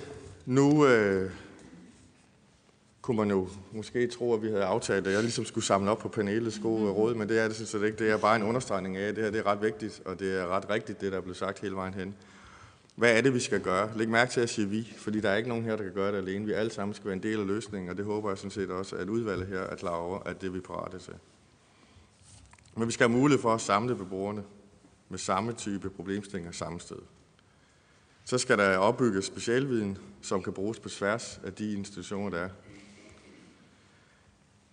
Så skal vi have en øh, viden på tværs af tilbudene, øh, som på en eller anden måde kan blive samlet. Så hvis man har en udfordring med en speciale, så kan man spørge en kommune siden af, eller en kommune, der har det samme. Vi har behov for den specialplan, som alle stort set rundt om bordet har sagt. De mindre specialer skal samles samme sted. Vi skal have et overblik over, hvor er de her øh, specialer henne. Og så skal vi have pladser, der svarer til det, der er behov for. Så er der en ting, som også er vigtig. Man skal have kigget, vi har sagt, en ensartet prissammensætning, øh, altså hvordan er det, man skal betale for de her tilbud. Det er sådan set udbud og efterspørgsel, der er drevet det lige i øjeblikket, og det synes vi ikke er den rigtige vej. Så er der mine gode venner fra Danske Erhverv, der sidder måske og popper champagnerne. Vi vil bede dem om at proppe propperne i igen, for vi ser ikke vejen på det her område i hvert fald skal på private hænder, for det er simpelthen for vigtigt til. Et sidste ønske for vores medlemmer, det er sådan set meget enkelt og simpelt. Det er penge. Alle vores medlemmer øh, omtaler kommunalreformen som en spareøvelse, fordi at kommunerne jo har trukket øh, borgerne hjem til deres egen tilbud og fyldt de pladser op, de har stående tomme. Til slut vil jeg bare understrege, at vi ikke er bekymrede for de 64 pladser, som skal ud i kommunerne. Vi er bekymrede for de 1000, der er i forvejen. Tak for ordet.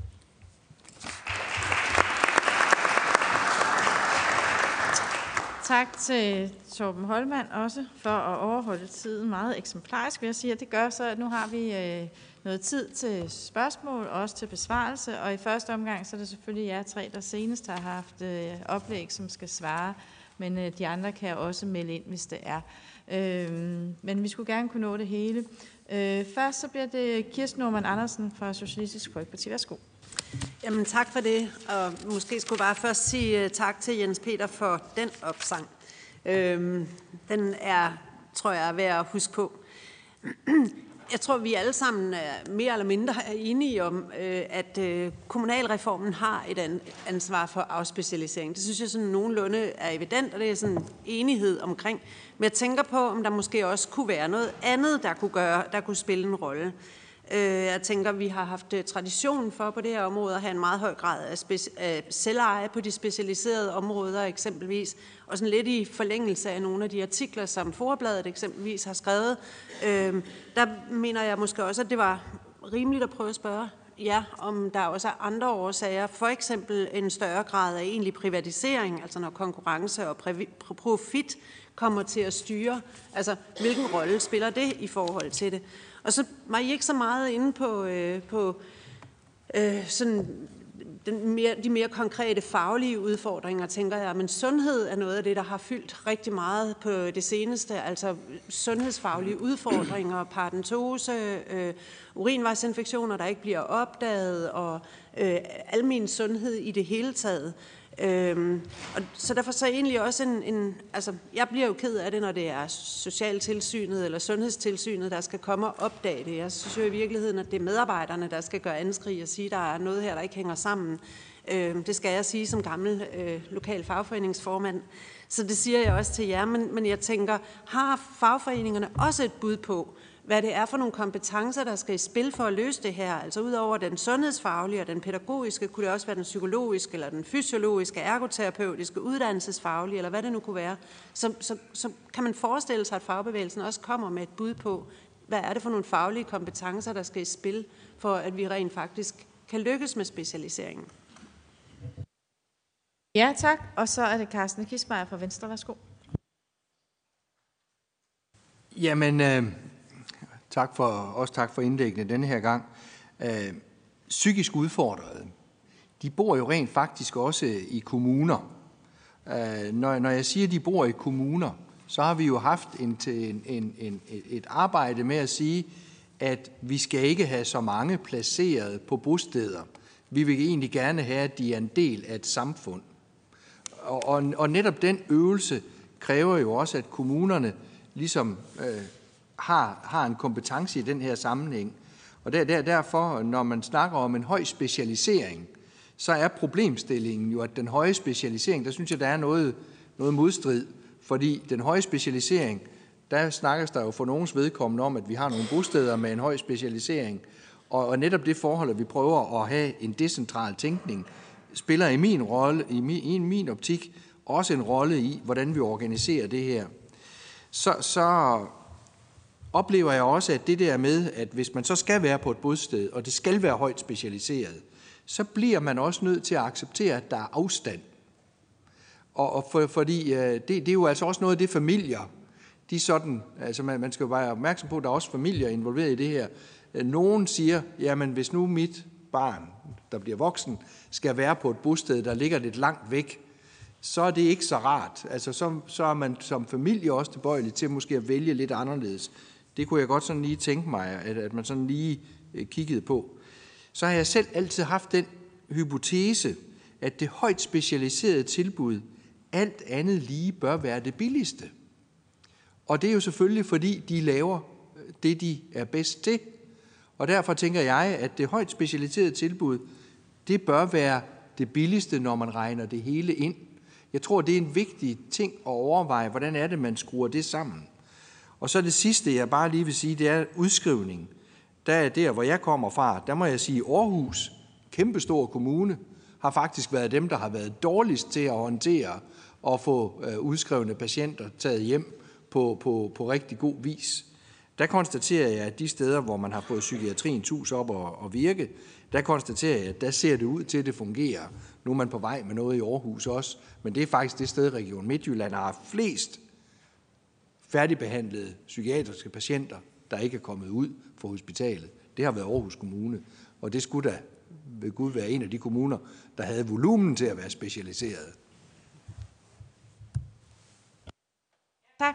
Og den sidste i den her spørgerunde er Karen Klint fra Socialdemokratiet. Værsgo. Jeg tror, jeg vil dreje min spørgsmål lidt, så det også bliver lidt i forlængelse af, af Carstens. Øh, for eksemplet med Aarhus er måske netop, at det kan også blive så stort, at det ikke bliver effektivt. Øh, og derfor skal man måske passe på, hvis man lægger mere op til staten. Øh, fordi nærheden og gennemskueligheden er jo, er jo også noget. Men, men mit spørgsmål til jer, det er også om, hvordan får vi i tale sat, at for der er noget, der er specialiseret, og for der er pladser til rådighed, så er man også nødt til at have genopdaget, at man ikke kan have 100% belægning hele tiden. Altså, i prisberegningen må der være plads til ledighed, ellers kan der ikke være, ellers kan der ikke være plads til fredagsudskrivning, og der kan ikke være det og det. Så hvordan kan I hjælpe med at i tale sætte, at 100% belægning måske i visse situationer kun er 96, for ellers er der ikke et, et, et beredskab. Uh, og så siger Torben, at øh, man savner viden og tid til at omsætte sin, sin faglighed. Øh, det kan jeg jo, kan jeg jo i høj grad øh, genkende, men det handler jo så også om, hvis vi skal kigge rationelt på det, at hvordan får vi så også tilrettelagt et arbejdsmiljø og nogle procedurer, hvor den faglighed og den uddannelse så også arbejder fuld tid. For ellers er det jo pænt dyrt at uddanne øh, nogen, som, som er meget dygtige, hvis de alt andet lige kun kan arbejde øh, på, på deltid. Så deler jeg Bennys øh, bekymring, men det kommer nok ikke øh, bag på ret mange, at det ikke kun kan være det der nationale. Selvfølgelig er der et nationalt ansvar for noget, men vi skal også have det forplantet til kommunalpolitikken. For jeg er jo enig i, at der findes rigtig gode øh, øh, øh tilbud, også drevne af kommuner. Jeg kan jo nævne bare Sporvetoften eller andre i, i Brejning, som er nogle af de mest specialiserede, og hvor man har fortsat en udvikling efter en udvikling, nybygget og nybygget, genopdaget, øh, hvordan man, man, man kan gøre noget. Og det er jo den udvikling, vi gerne skal have, at man også bygger videre på tidligere tiders erfaringer, i stedet for at hver generation skal genopdage den dybe tallerken. Så hvordan kan vi erfaringsoverføre fra noget, som er godt, til, til nogen, som skal til at, at starte noget godt? Ja, tak. Og så øh, stopper vi i hvert fald med spørgerne, og så skal jeg lige høre Benny Andersen, du markerer, værsgo. Jamen, det, jeg vil gerne svare på øh, øh, nogle af tingene, øh, tror jeg. Øh, det hele. Altså, øh, Kirsten Normand, du, du var inde på, om der er andre ting, der, der sådan kan være, være grund til afspecialisering, og du nævner selv den øgede markedsgørelse og, og, og sådan nogle ting. Og hvis man vil den vej, Altså, så, så, og det, det er vi, vi er jo også sammen med FORA rigtig meget optaget af det der med, med, med, med, med, med den grundkonstruktion, i, der er i dag, hvor det faktisk er muligt at tjene penge, profit på udsatte mennesker, som vi ikke synes hører hjemme. Og når jeg siger, at det også kan være en bremsende i den her sammenhæng, så er det jo fordi, altså hvis man gør mennesker på den måde til et salgsobjekt, så tror jeg også, at de fleste vil tænke, jamen så den viden, vi så at sige producerer på vores sted, hvis det virker, så bliver det jo også lidt en forretningshemmelighed, som man ikke giver videre til dem op i Frederikshavn, som har et kommunalt sted for eksempel. Så der ligger helt sikkert nogle ting der. Øhm, og så vil jeg sige øh, også til dig, du spørger om andre former for kompetencer, det, det, det er der helt sikkert, der er brug for. Altså der er ingen tvivl om i mit sind, øh, at, at noget af det her øh, lider jo også under, at vi øh, frem til 2014 i det her land øh, mente, at øh, det var den samme faglighed og de samme kompetencer, der skulle til, hvis man arbejder med de små søde børn i børnehaven, og så til man for eksempel arbejder med domsfælde udviklingshemmede. Det, det ændrede vi i 2014, hvor der kom en, øh, en, øh, en specialisering, øh, en, men, men vi er ikke slut med det. Der er fortsat brug for øh, at, at gå af den, den vej efter min, og der har vi masser af bud på, hvordan man kunne gøre øh, det. Øh, og så tror jeg, at øh, det du er inde på, øh, Carsten, altså det, er også, det bliver også lidt sådan lidt rodet, det der med, eller det kan let blive rodet. Hvad mener vi egentlig, når vi siger høj specialisering? Ja, jeg mener noget, og du, du kan mene, altså på den måde, vi, fordi sådan set, så mener jeg jo sådan set, det der foregår i, i, i kommunerne, også i høj grad er høj specialisering øh, langt hen ad vejen. Og det er også derfor, at, øh, at, at vi i hvert fald har forsøgt, den får du så den sted der med, med, med at lave nogle, øh, nogle bud på, hvad er det for nogle områder, hvor man kan sige, at vores udgangspunkt er, der er heldigvis for få mennesker til, at man kan have det der fagligt kompetente tilbud i, en, i alle 98 kommuner. Og der synes vi, det er der, hvor det der nationale ansvar kommer ind. Altså det er der, hvor at, at, at, at I må sikre, at de tilbud er til stede, og vi ikke kan overlade det til, ligesom vi gjorde i 2007, til de gode viljer, om nogle kommuner kunne finde ud af at samarbejde. Jeg anerkender fuldst ud, at der er forskel fra region til region, øh, og jeg kunne nævne nogle, nogle, nogle mennesker med handicap, der nødigt vil bo på Sjælland for eksempel, fordi der ikke er nogen tilbud tilbage og, og den slags ting. Og de tilfældigheder, synes jeg, vi må ud over, og det er derfor, vi taler for det der nationalt ansvar. Det må være her, på stedet, at man tager det på sig og, og sikrer, at der er de tilbud til stede, og der er sikre, at der er den viden til stede. Og så skal vi selvfølgelig hele tiden arbejde med andre, altså det, vi har kaldt det ny specialisering nogle gange, altså det der med, øh, jeg tror også, det var Thomas, der var, Thomas Gruber, der var inde på det der med, at, at, specialiseringen behøver ikke være knyttet til, til fysiske bygninger, men også kan komme ud og virke øh, nogle andre steder, der hvor, der hvor, men, der, hvor menneskerne er. Og, og du kan formodentlig have ret i, at det billigste, øh, det er de højst specialiserede, i hvert fald hvis det virker på sigt. Det er jeg sådan set enig med dig i, hvis det, er det, du, hvis det var det, du mente. Ja. ja. Tak skal du have i den her omgang i hvert fald. Og så er det uh, Torben Holmand. Værsgo. Tak skal du have. Ja, men Kirsten, det er da fuldstændig rigtigt. Den tror jeg egentlig bare, vil lade ligge, den der med forår, de har været de har undersøgt, fordi det får man faktisk en lille smule ondt i maven over. Så vil jeg bare anbefale, at folk går ind og læser de artikler. Og det er jo klart, det er en af de problemer, der er, hvis man vil tjene penge på velfærd, så skal der være et overskud, og det er pengene bare ikke til. Og hvad gør man så? Så gør man et, et dårligere tilbud med et dårligt uddannet personale osv. Og det er jo en af grundene til, at øh, der måske også er en afspecialisering. Og jeg synes, jeg prøver at sige, at der manglede øh, sundhedsfaglige hænder på de områder. Der har vi sådan set prøvet at sige sådan flere gange. Jeg tror, man skal være god til at kigge på, hvad er det for noget, at den her borger, beboer har brug for, hvad er det for nogle kompetencer, og så skal man bruge rette hænder til rette opgaver. Og det gælder sådan set i hele systemet. Det synes jeg er ret vigtigt.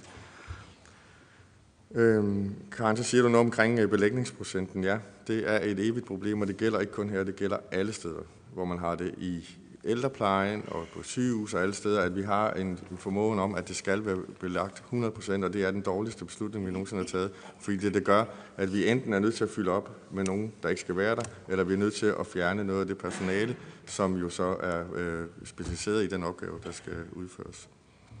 Yes. Og så er det Jens Peter Eckert. Værsgo. Tak.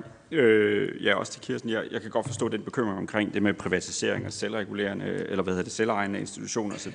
Jeg tror, det som forbedrer psykiatri betyder noget, det er jo sådan set, at vi er lidt, lidt ligeglade, hvem der egentlig udfører det. Vi vil bare gerne sikre os, at den driftsherre kan sikre den specialisering, den viden. Vi, kan jo bare, vi må jo bare erkende med de fakta, jeg har lagt frem i dag, at, at, øh, at målgruppen er kompleks, og det kræver til sydenlandet en høj grad af specialisering. Og det gør det både kommunalt, og det gør det også regionalt. Og det er også derfor, vi efterspørger sådan set en specialisering hele vejen rundt. Øh, og der blev også tidligere spurgt om tilbudsportalen. Hvis man går ind og ser det, så ser det jo nærmest ud som om alle øh, botilbud kan alt og alle målgrupper. Det er næsten uetisk og uforsvarligt. Øh, og, og så er det klart, og så skal vi jo kigge på, på øh, på de kompetencer, der er. Og det er også noget, vi, vi selvfølgelig anfægter. Det er ikke et øh, angreb på, på, på det på den måde, men historisk set kan vi se, at det er den samme kritik, der har været før 2006 og videre frem til i dag. Øh, og målgruppen er kompleks. Der er mere misbrug, og der er noget omkring medicinhåndtering, der er noget omkring de fysiske helbred øh, vold osv. Jeg tror også, at uanset hvilke kompetencer man sætter ind, er man også nødt til at kigge og minde sig selv om, hvad er egentlig formålet med bostederne. Det er lidt lidt som om, vi glemmer servicelovens paragraf 81 og spørger os selv, hvad er formålet med? Jamen det er, at den syges tilstand ikke forværres. Det er, at der er et, en samfundsdeltagelse, som der bliver efterspurgt herover. Det er jo selvfølgelig, at man opnår, kan man sige, inklusion på lige fod og får også noget meningsfuldhed i sit liv. Og det er desværre ikke den tendens, vi ser. Det er ikke de tilbagemeldinger, vi får. Så det er klart, det er også noget, man skal gå ind og rokke ved. Og det er derfor, vi også, altså det kan lyde lidt mærkeligt, men at spørge til lidt, hvad er bostedens eksistensberettigelse i dag, og hvordan kan vi så gøre det bedre? Øh, og, og det kommer så også til det der med, om, om jamen, mange skal jo bo øh, i det nære, og skal de bo på botilbud eller i det eget hjem, øh, som, som Carsten siger. Og man kan sige, uanset om de bor på bosted eller i eget hjem, de mennesker, der bor på bosteder, det der kendetegner specialiseret kan man sige, tilbud, det er jo, at det almene tilbud ikke kan honorere den. Det er en kompleks målgruppe med nogle svære problemstillinger. Og de har også behov for nogle praktiske, måske noget social færdighedstræning. De kan ikke begå sig på samme måde. Men formålet må jo være det samme. Inklusion, samfundsdeltagelse osv. Og det, derfor, jeg, jeg tror også, at der blev spurgt lidt til det med afstand. Altså, øh, ja, der kan godt være noget afstand, og vi er også godt bekendt med den, øh, kan man sige, bekymring, der er omkring afstanden. Men lige meget hvad, så er det for os vigtigt, at kommuner og de regionale, i det tilfælde, vi taler om den stadigvæk, øh, at, øh, at det er i det nære, uanset hvad. Ja, det er lige det, jeg vil sige. Ja, tak. Og Benny Andersen, der var lige noget, du manglede. Det var lige i forhold til Karen, det glemte jeg jo. Det må du undskylde, Karen. Du var et af mine medlemmer, så det var uhøfligt. Øh, men, men det var det, du spurgte omkring øh, belægningsprocent og sådan nogle ting der. Og der, der, der, der er det klart, at når vi taler en specialplanlægning, så er man også nødt til at knytte det an til, hvordan den så at sige skal finansieres øh, i forhold til det. Der er også flere, der har været inde på. Og, og, og, og øh, øh, altså det, det, det skal simpelthen hænge sammen på din måde, fordi sådan er det jo ikke i dag. Der er det jo 100% kommunal finansiering, og og, og, og vi, jamen, altså, vi har jo ikke andre bud, og det er jo, øh, det er jo ikke, det er ikke særlig populært i, i, i Finansministeriet formodentlig. Men, men en eller anden form for, for, for objektiv finansiering, enten kommuner imellem, eller, eller, eller hvor staten kommer til at spille en rolle, det tror jeg simpelthen er nødvendigt for at komme ud over øh, øh, den der, øh, at, at der er simpelthen ting, der skal have lov at svinge, fordi at, øh, at det svinger på den måde. Ja. Ja, tak. Øh, så har vi flere spørgere, øh, og jeg vil egentlig også sige, at der er nogle af jer andre fra første omværing, som også gerne vil byde ind, så kan I også få lov til det.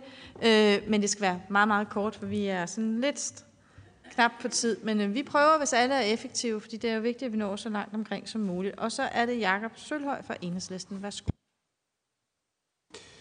I har flere af jer sagt øh, meget om, om øh, det nationale ansvar.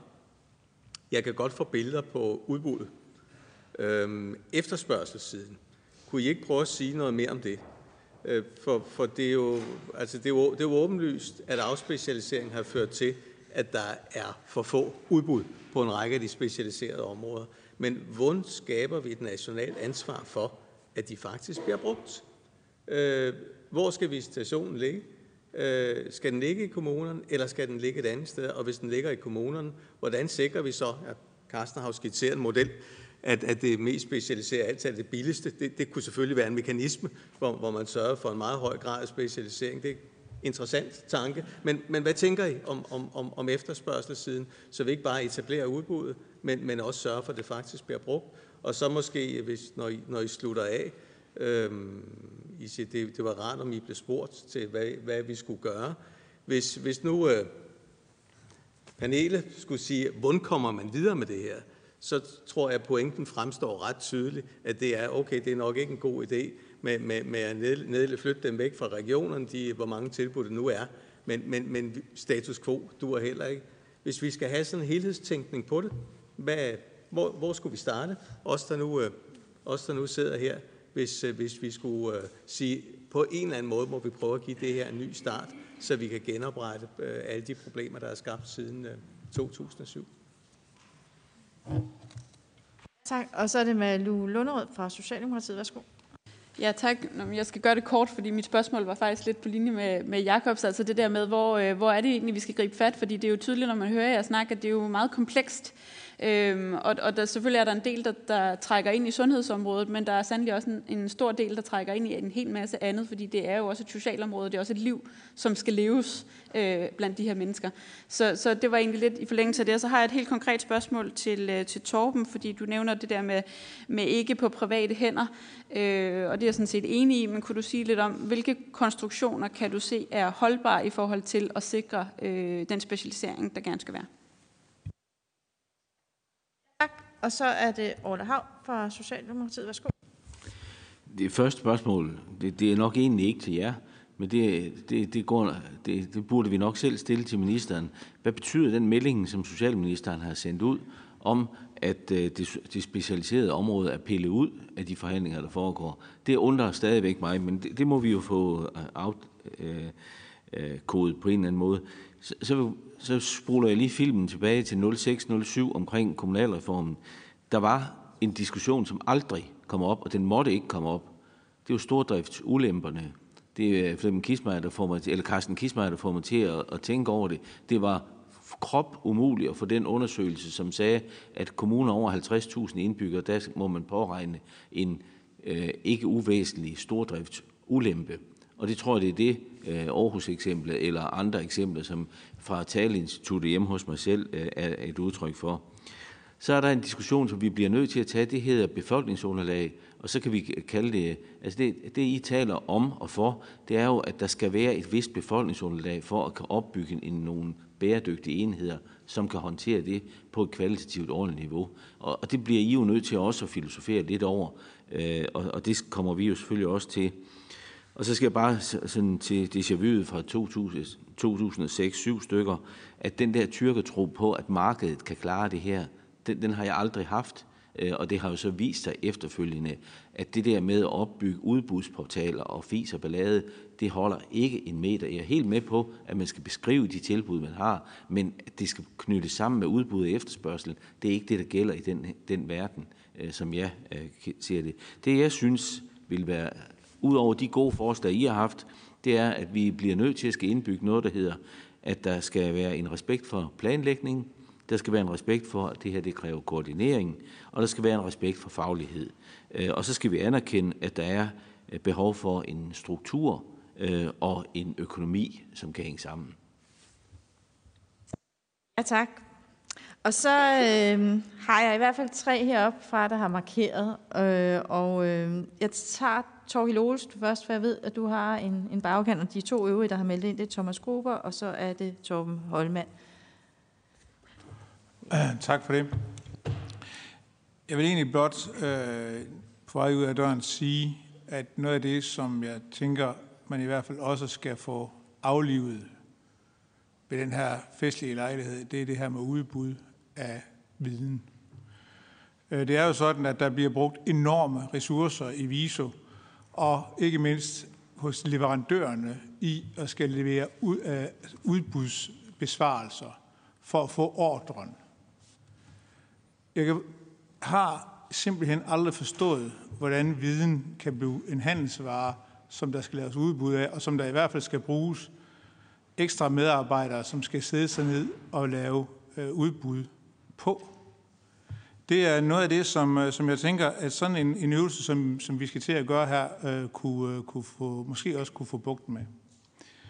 Øh, så tænker jeg, når I spørger efter løsninger, Jakob spørger efter løsninger, øh, og andre spørger efter løsninger, jamen det, som jeg synes, der, der, der er grund, der man må gøre nu, det er i stedet for endnu en gang at haste en stor beslutning igennem, som får nogle fatale konsekvenser, som kommunalreformen gjorde, så skal man tage gassen ud af ballonen og få sat sig ned og få tænkt sig grundigt om ved at lave den her gennemgang af, hvilke tilbud, der hører bedst hjemme hvor.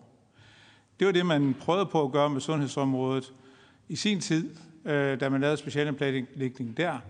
Det skal man også gøre på det sociale område. Man skal sætte sig ned og finde ud af, jamen, hvordan får vi det her løst. Og vi starter jo ikke på bar bund. For eksempel øh, lavede man øh, tilbage omkring år 0, 2000 en rapport, nej, måske endda var det lige lidt før, lavede man en rapport fra, øh, ja, nu siger jeg det grimme ord, amterne, om, øh, hvor, hvordan, hvordan, hvordan fungerede det bedst på synsområdet. Der lavede man en undersøgelse af, hvad skal det til af befolkningsgrundlag for, at det her fungerer. Den siger, at hvis man skal have et tilstrækkeligt grundlag for at kan understøtte blinde og svagsynede børn, så skal man have et befolkningsgrundlag på, tror jeg, 300.000 indbyggere. Hvis man skal lave et tilfredsstillende tilbud, som understøtter øh, unge og voksne med synshandicap, så skal man have et befolkningsgrundlag på ca. 200.000 indbyggere.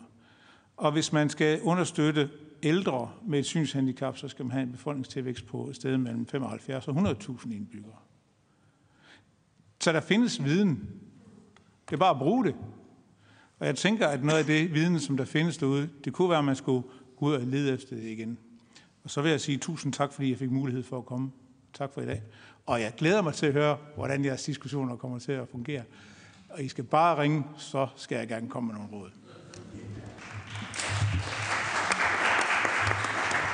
Tak skal du have, Torgild Olsen, og vi ved jo også, ellers så ringer du til os, hvis der er noget. Det er vi ikke i tvivl om. Godt, vi går videre. Øhm, så er det Thomas Gruber, værsgo. Ja, tak. Øhm, en, bare en kort kommentar til, øh, eller bemærkning i forhold til, til Kirstens øh, spørgsmål om, hvorvidt der var andet end kommunalreformen, der spillede ind på de katastrofer, som vi et eller andet sted har fundet konstatere i løbet af den her debat. Og det var der jo helt bestemt. Øh, jeg synes, nogle af de andre ting, man også er nødt til at nævne, det er, at det var jo reelt været en giftig cocktail, også af en økonomisk krise øh, i en årrække. Øh, en budgetlov, som lægger nogle øh, begrænsninger på kommunernes muligheder for rent faktisk at udfylde øh, det her i praksis, og nogle økonomiaftaler, der er afledt af det. Så det, det er mere for at sige, at der, der er rigtig mange elementer, som spiller ind i, øh, i den udvikling, som jeg synes, der er konsensus om at konstatere i løbet af de par timer, vi har talt sammen her. Øhm, så var der en enkelt ting. Jeg var også Jakob spurgt til øh, blandt andet, øh, øh, hvad hedder det, spørgsmålet om, hvad er så løsningen? Hvordan håndterer vi øh, det med, at borgere ikke bliver visiteret til øh, de øh, specialiserede tilbud, som de rent faktisk har behov for. Jeg tror, det der med at operere med et eller andet niveau af objektiv finansiering i virkeligheden kunne være med til at nedbryde barriererne. Det, der selvfølgelig bliver problemet med det, det er, at så er der nogle kommuner, der vil få et incitament til at visitere borgere, som egentlig ikke har det behov for et specialiseret tilbud, over et specialiseret tilbud, fordi det er billigere. Øhm, og derfor, derfor skal man have en, øhm, en gatekeeper-funktion af en eller anden art, som virkelig også kan være en, en kvalitetssikring af de visitationer. Altså, for det er et af de store problemer i dag, det er, at folk øh, af andre motiver end de faglige bliver visiteret til øh, tilbud. Og så vil jeg bare til Orla, jeg forstår heller ikke det der time-out-begreb øh, øh, øh, på nuværende tidspunkt. Men jeg er da meget spændt på, hvad det, hvad det reelt betyder i virkeligheden. Og så vil jeg også sige tak for i dag. Det har været rigtig interessant. Tak skal du have, og så er det Torben Holmand. Værsgo. Ja, øh, men du, du spørger i forhold til øh, privatisering af området. Altså det som udgangspunkt, så er det vores holdning, at øh, man skal ikke øh, drage profit på velfærd. Hvis man skal noget, så, og man er så dygtig, så man kan få et overskud, så skal det geninvesteres. Øh, det er det, der er behov for. Og lige præcis på det her område her, som er så specialiseret, så skal man slet ikke. Øhm, og hvis, hvordan skal man så være mest effektiv? Altså, så længe vi har en udbud- efterspørgselsmodel, så går det bare ikke. Altså, vi bliver nødt til at have, øh, igen, jeg har sagt mange gange, den speciale plan, vi er i stand til på sygehusområdet, hvis man har en speciel hjertefejl, at kunne få dem det helt rigtige sted hen, blive opereret og have et langt og lykkeligt liv. Det skal vi også kunne her.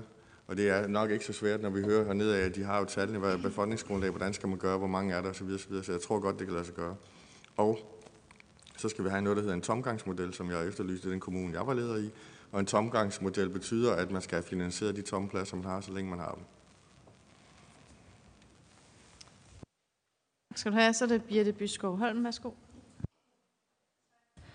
Um, først, først vil jeg sige, at der kom en bemærkning, som jeg måske øh, selv har provokeret omkring afstand mellem, øh, øh, øh, mellem familien og så øh, øh, det voksne menneske, som øh, øh, øh har brug for et, et særligt tilbud. Øhm, og at nogen som måske heller vælger noget, der er tættere på, men ikke så specialiseret. Øh, jeg må desværre sige, at, at, øhm, at det valg eksisterer ikke rigtigt for mange af de sjældne. Øhm, og jeg kan da nævne som eksempel med, med det Angelmand, øhm, øh, unge menneske, som, øh, som den handlede om. øhm, de fleste Angelmand børn kommer på institution i 12-13 års alderen, fordi forældrene klarer det ikke mere. De er slidt ned. Øhm, og øhm, øh, øh, i det eksempel øhm, forsøgte familien faktisk at finde noget, der lå tættere på, øh, og fik også barnet derhen, men øh, hun kom tilbage efter halvanden år. Det kunne de ikke klare. Så det er vilkårene for den familie, at øh, der findes ikke andre steder, hvor, øh, hvor det kan lade sig gøre. Øhm, så vil jeg også lige sige, at øh, det, det handler om for de sjældne, det er viden, først og fremmest. Det er viden, øh, øh, både den øh, at bruge den, der er der, men også at udvikle det, der ikke er der. Øh, men øh, der er ikke meget idé i at udvikle viden, hvis det ikke bliver brugt. Øhm, altså, vi har brug for også at have en øhm, forpligtende struktur, som gør, at man ikke kan fravælge øh, den, øh, den, den viden, som, øh, som er der. Øhm, hvordan opbygger man noget viden på det sjældne område? Dem er der ikke så mange, der har.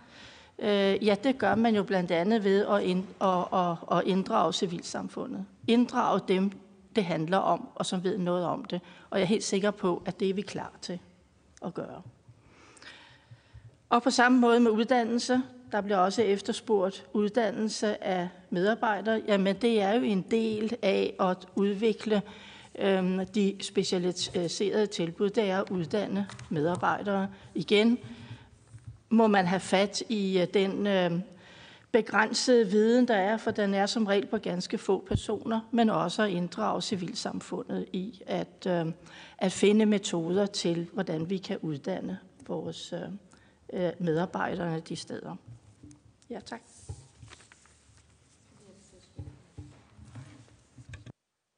Ja, tak.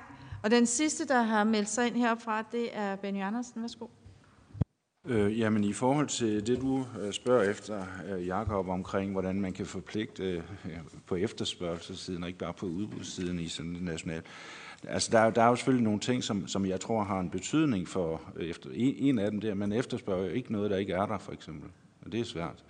At den anden ting har noget med priser og den måde, som man betaler. Det er, det er, en, det er, en, det er en anden del af det, ikke? Og så tror jeg jo egentlig godt, at vi i hvert fald på nogle områder øh, kan bruge den viden, som vi har, som jo i hvert fald i et eller andet omfang viser, hvad for et udbud der skal være, og dermed også øh, i en eller anden forventning om, at det er også det, der bliver efterspurgt, hvis at vi er, er parat til at give den. Og altså, det, det kan være som, nu er Torkel gået, men, men jeg, han siger, at jeg gerne må bruge ham, og, og man kan i hvert fald sige, at, at det går jo ikke over for ham. Så, og, så der er nogle af de mennesker, som vi ved antalsmæssigt, øh, det har vi simpelthen tal på, som man kunne bruge i den her sammenhæng. Men, men til gengæld tror jeg også, at det er vigtigt at sige, at, øh, at, at på nogle andre områder, hvor vi også taler høj specialisering, for eksempel piger med spiseforstyrrelse, der kan vi jo ikke vide det, og vi må jo ikke vi må jo heller ikke bygge et system op, hvor der kommer sådan nogle betonmure ned. Øh, heldigvis er der dygtige professionelle derude, som gør, at de piger får det bedre og dermed kan komme til at leve et andet liv. Så, så, så, så vi må ikke bygge sådan nogle betonmure op, som ikke, ikke, ikke, ikke, ikke øh, ja, som, som, som adskiller systemerne på den måde. Og derfor tror jeg også, det spurgte du også om, øh, Jakob, at, at, at mit udgangspunkt vil være, at visiteringen skal øh, foregå i, i, i kommunerne, fordi der er så mange ting, det hænger sammen med, det hænger sammen med pårørende, det hænger sammen med, med alle mulige andre elementer, som er afgørende for, om en indsats øh, skal lykkes. Men, men, men selvfølgelig med de redskaber omkring, øh, sådan at, at, at, at, det, at det bliver, øh, hvad skal man sige, den faglige, rigtige tilbud, øh, der, der ligesom bliver styrende for, for visiteringen, modsat nogle af de, de tilfælde, som vi ser, som vi ser i dag. Så ved jeg heller ikke med det der, men nu har han jo gået ham der med timeouten der, men men, men hvis det var i håndbold, så holder man jo tage out for at give det sænger, så man kommer til at spille bedre og blive, blive, blive klogere. Så jeg går ud fra, at det er, det er derfor. Ja, jamen så øh, nåede vi alt det, vi skulle. Der var selvfølgelig flere, der gerne ville have stillet nogle spørgsmål, men øh, jeg har lige sådan kommunikeret lidt med dem, og det må vi jo så tage efterfølgende på en eller anden måde. Øh. Men ellers så vil jeg sige mange tak for øh, meget interessante oplæg, som I er kommet med her i løbet af formiddagen. Der er selvfølgelig noget, vi kan tage med os hjem, og der er noget, vi kan arbejde videre med. Og det er jo også sådan, så at når vi har afholdt sådan nogle høringer her, så drøfter vi dem også i udvalgsregi efterfølgende, så det vil vi selvfølgelig også gøre med den her. Tak fordi I øh, stillede op, og for at I også kom med nogle gode øh, hvad skal man sige, besvarelser på de spørgsmål, der blev stillet, og til alle, både MF'ere og til jer, meget disciplineret i forhold til at overholde tiden. Det sætter jeg stor pris på. Og så vil jeg også sige tak for jer, der er kommet for at høre på. Øh, der var sikkert masser, I gerne ville have stillet af spørgsmål også. Øh, det var der ikke lagt op til i dag inden for den tidsramme, vi havde, men øh, det er jo altid muligt at kontakte os alle sammen hver især. Det tror jeg også gælder vores øh, oplægsholdere. Så tusind tak for i dag, og kom godt hjem og kom godt videre i dagen.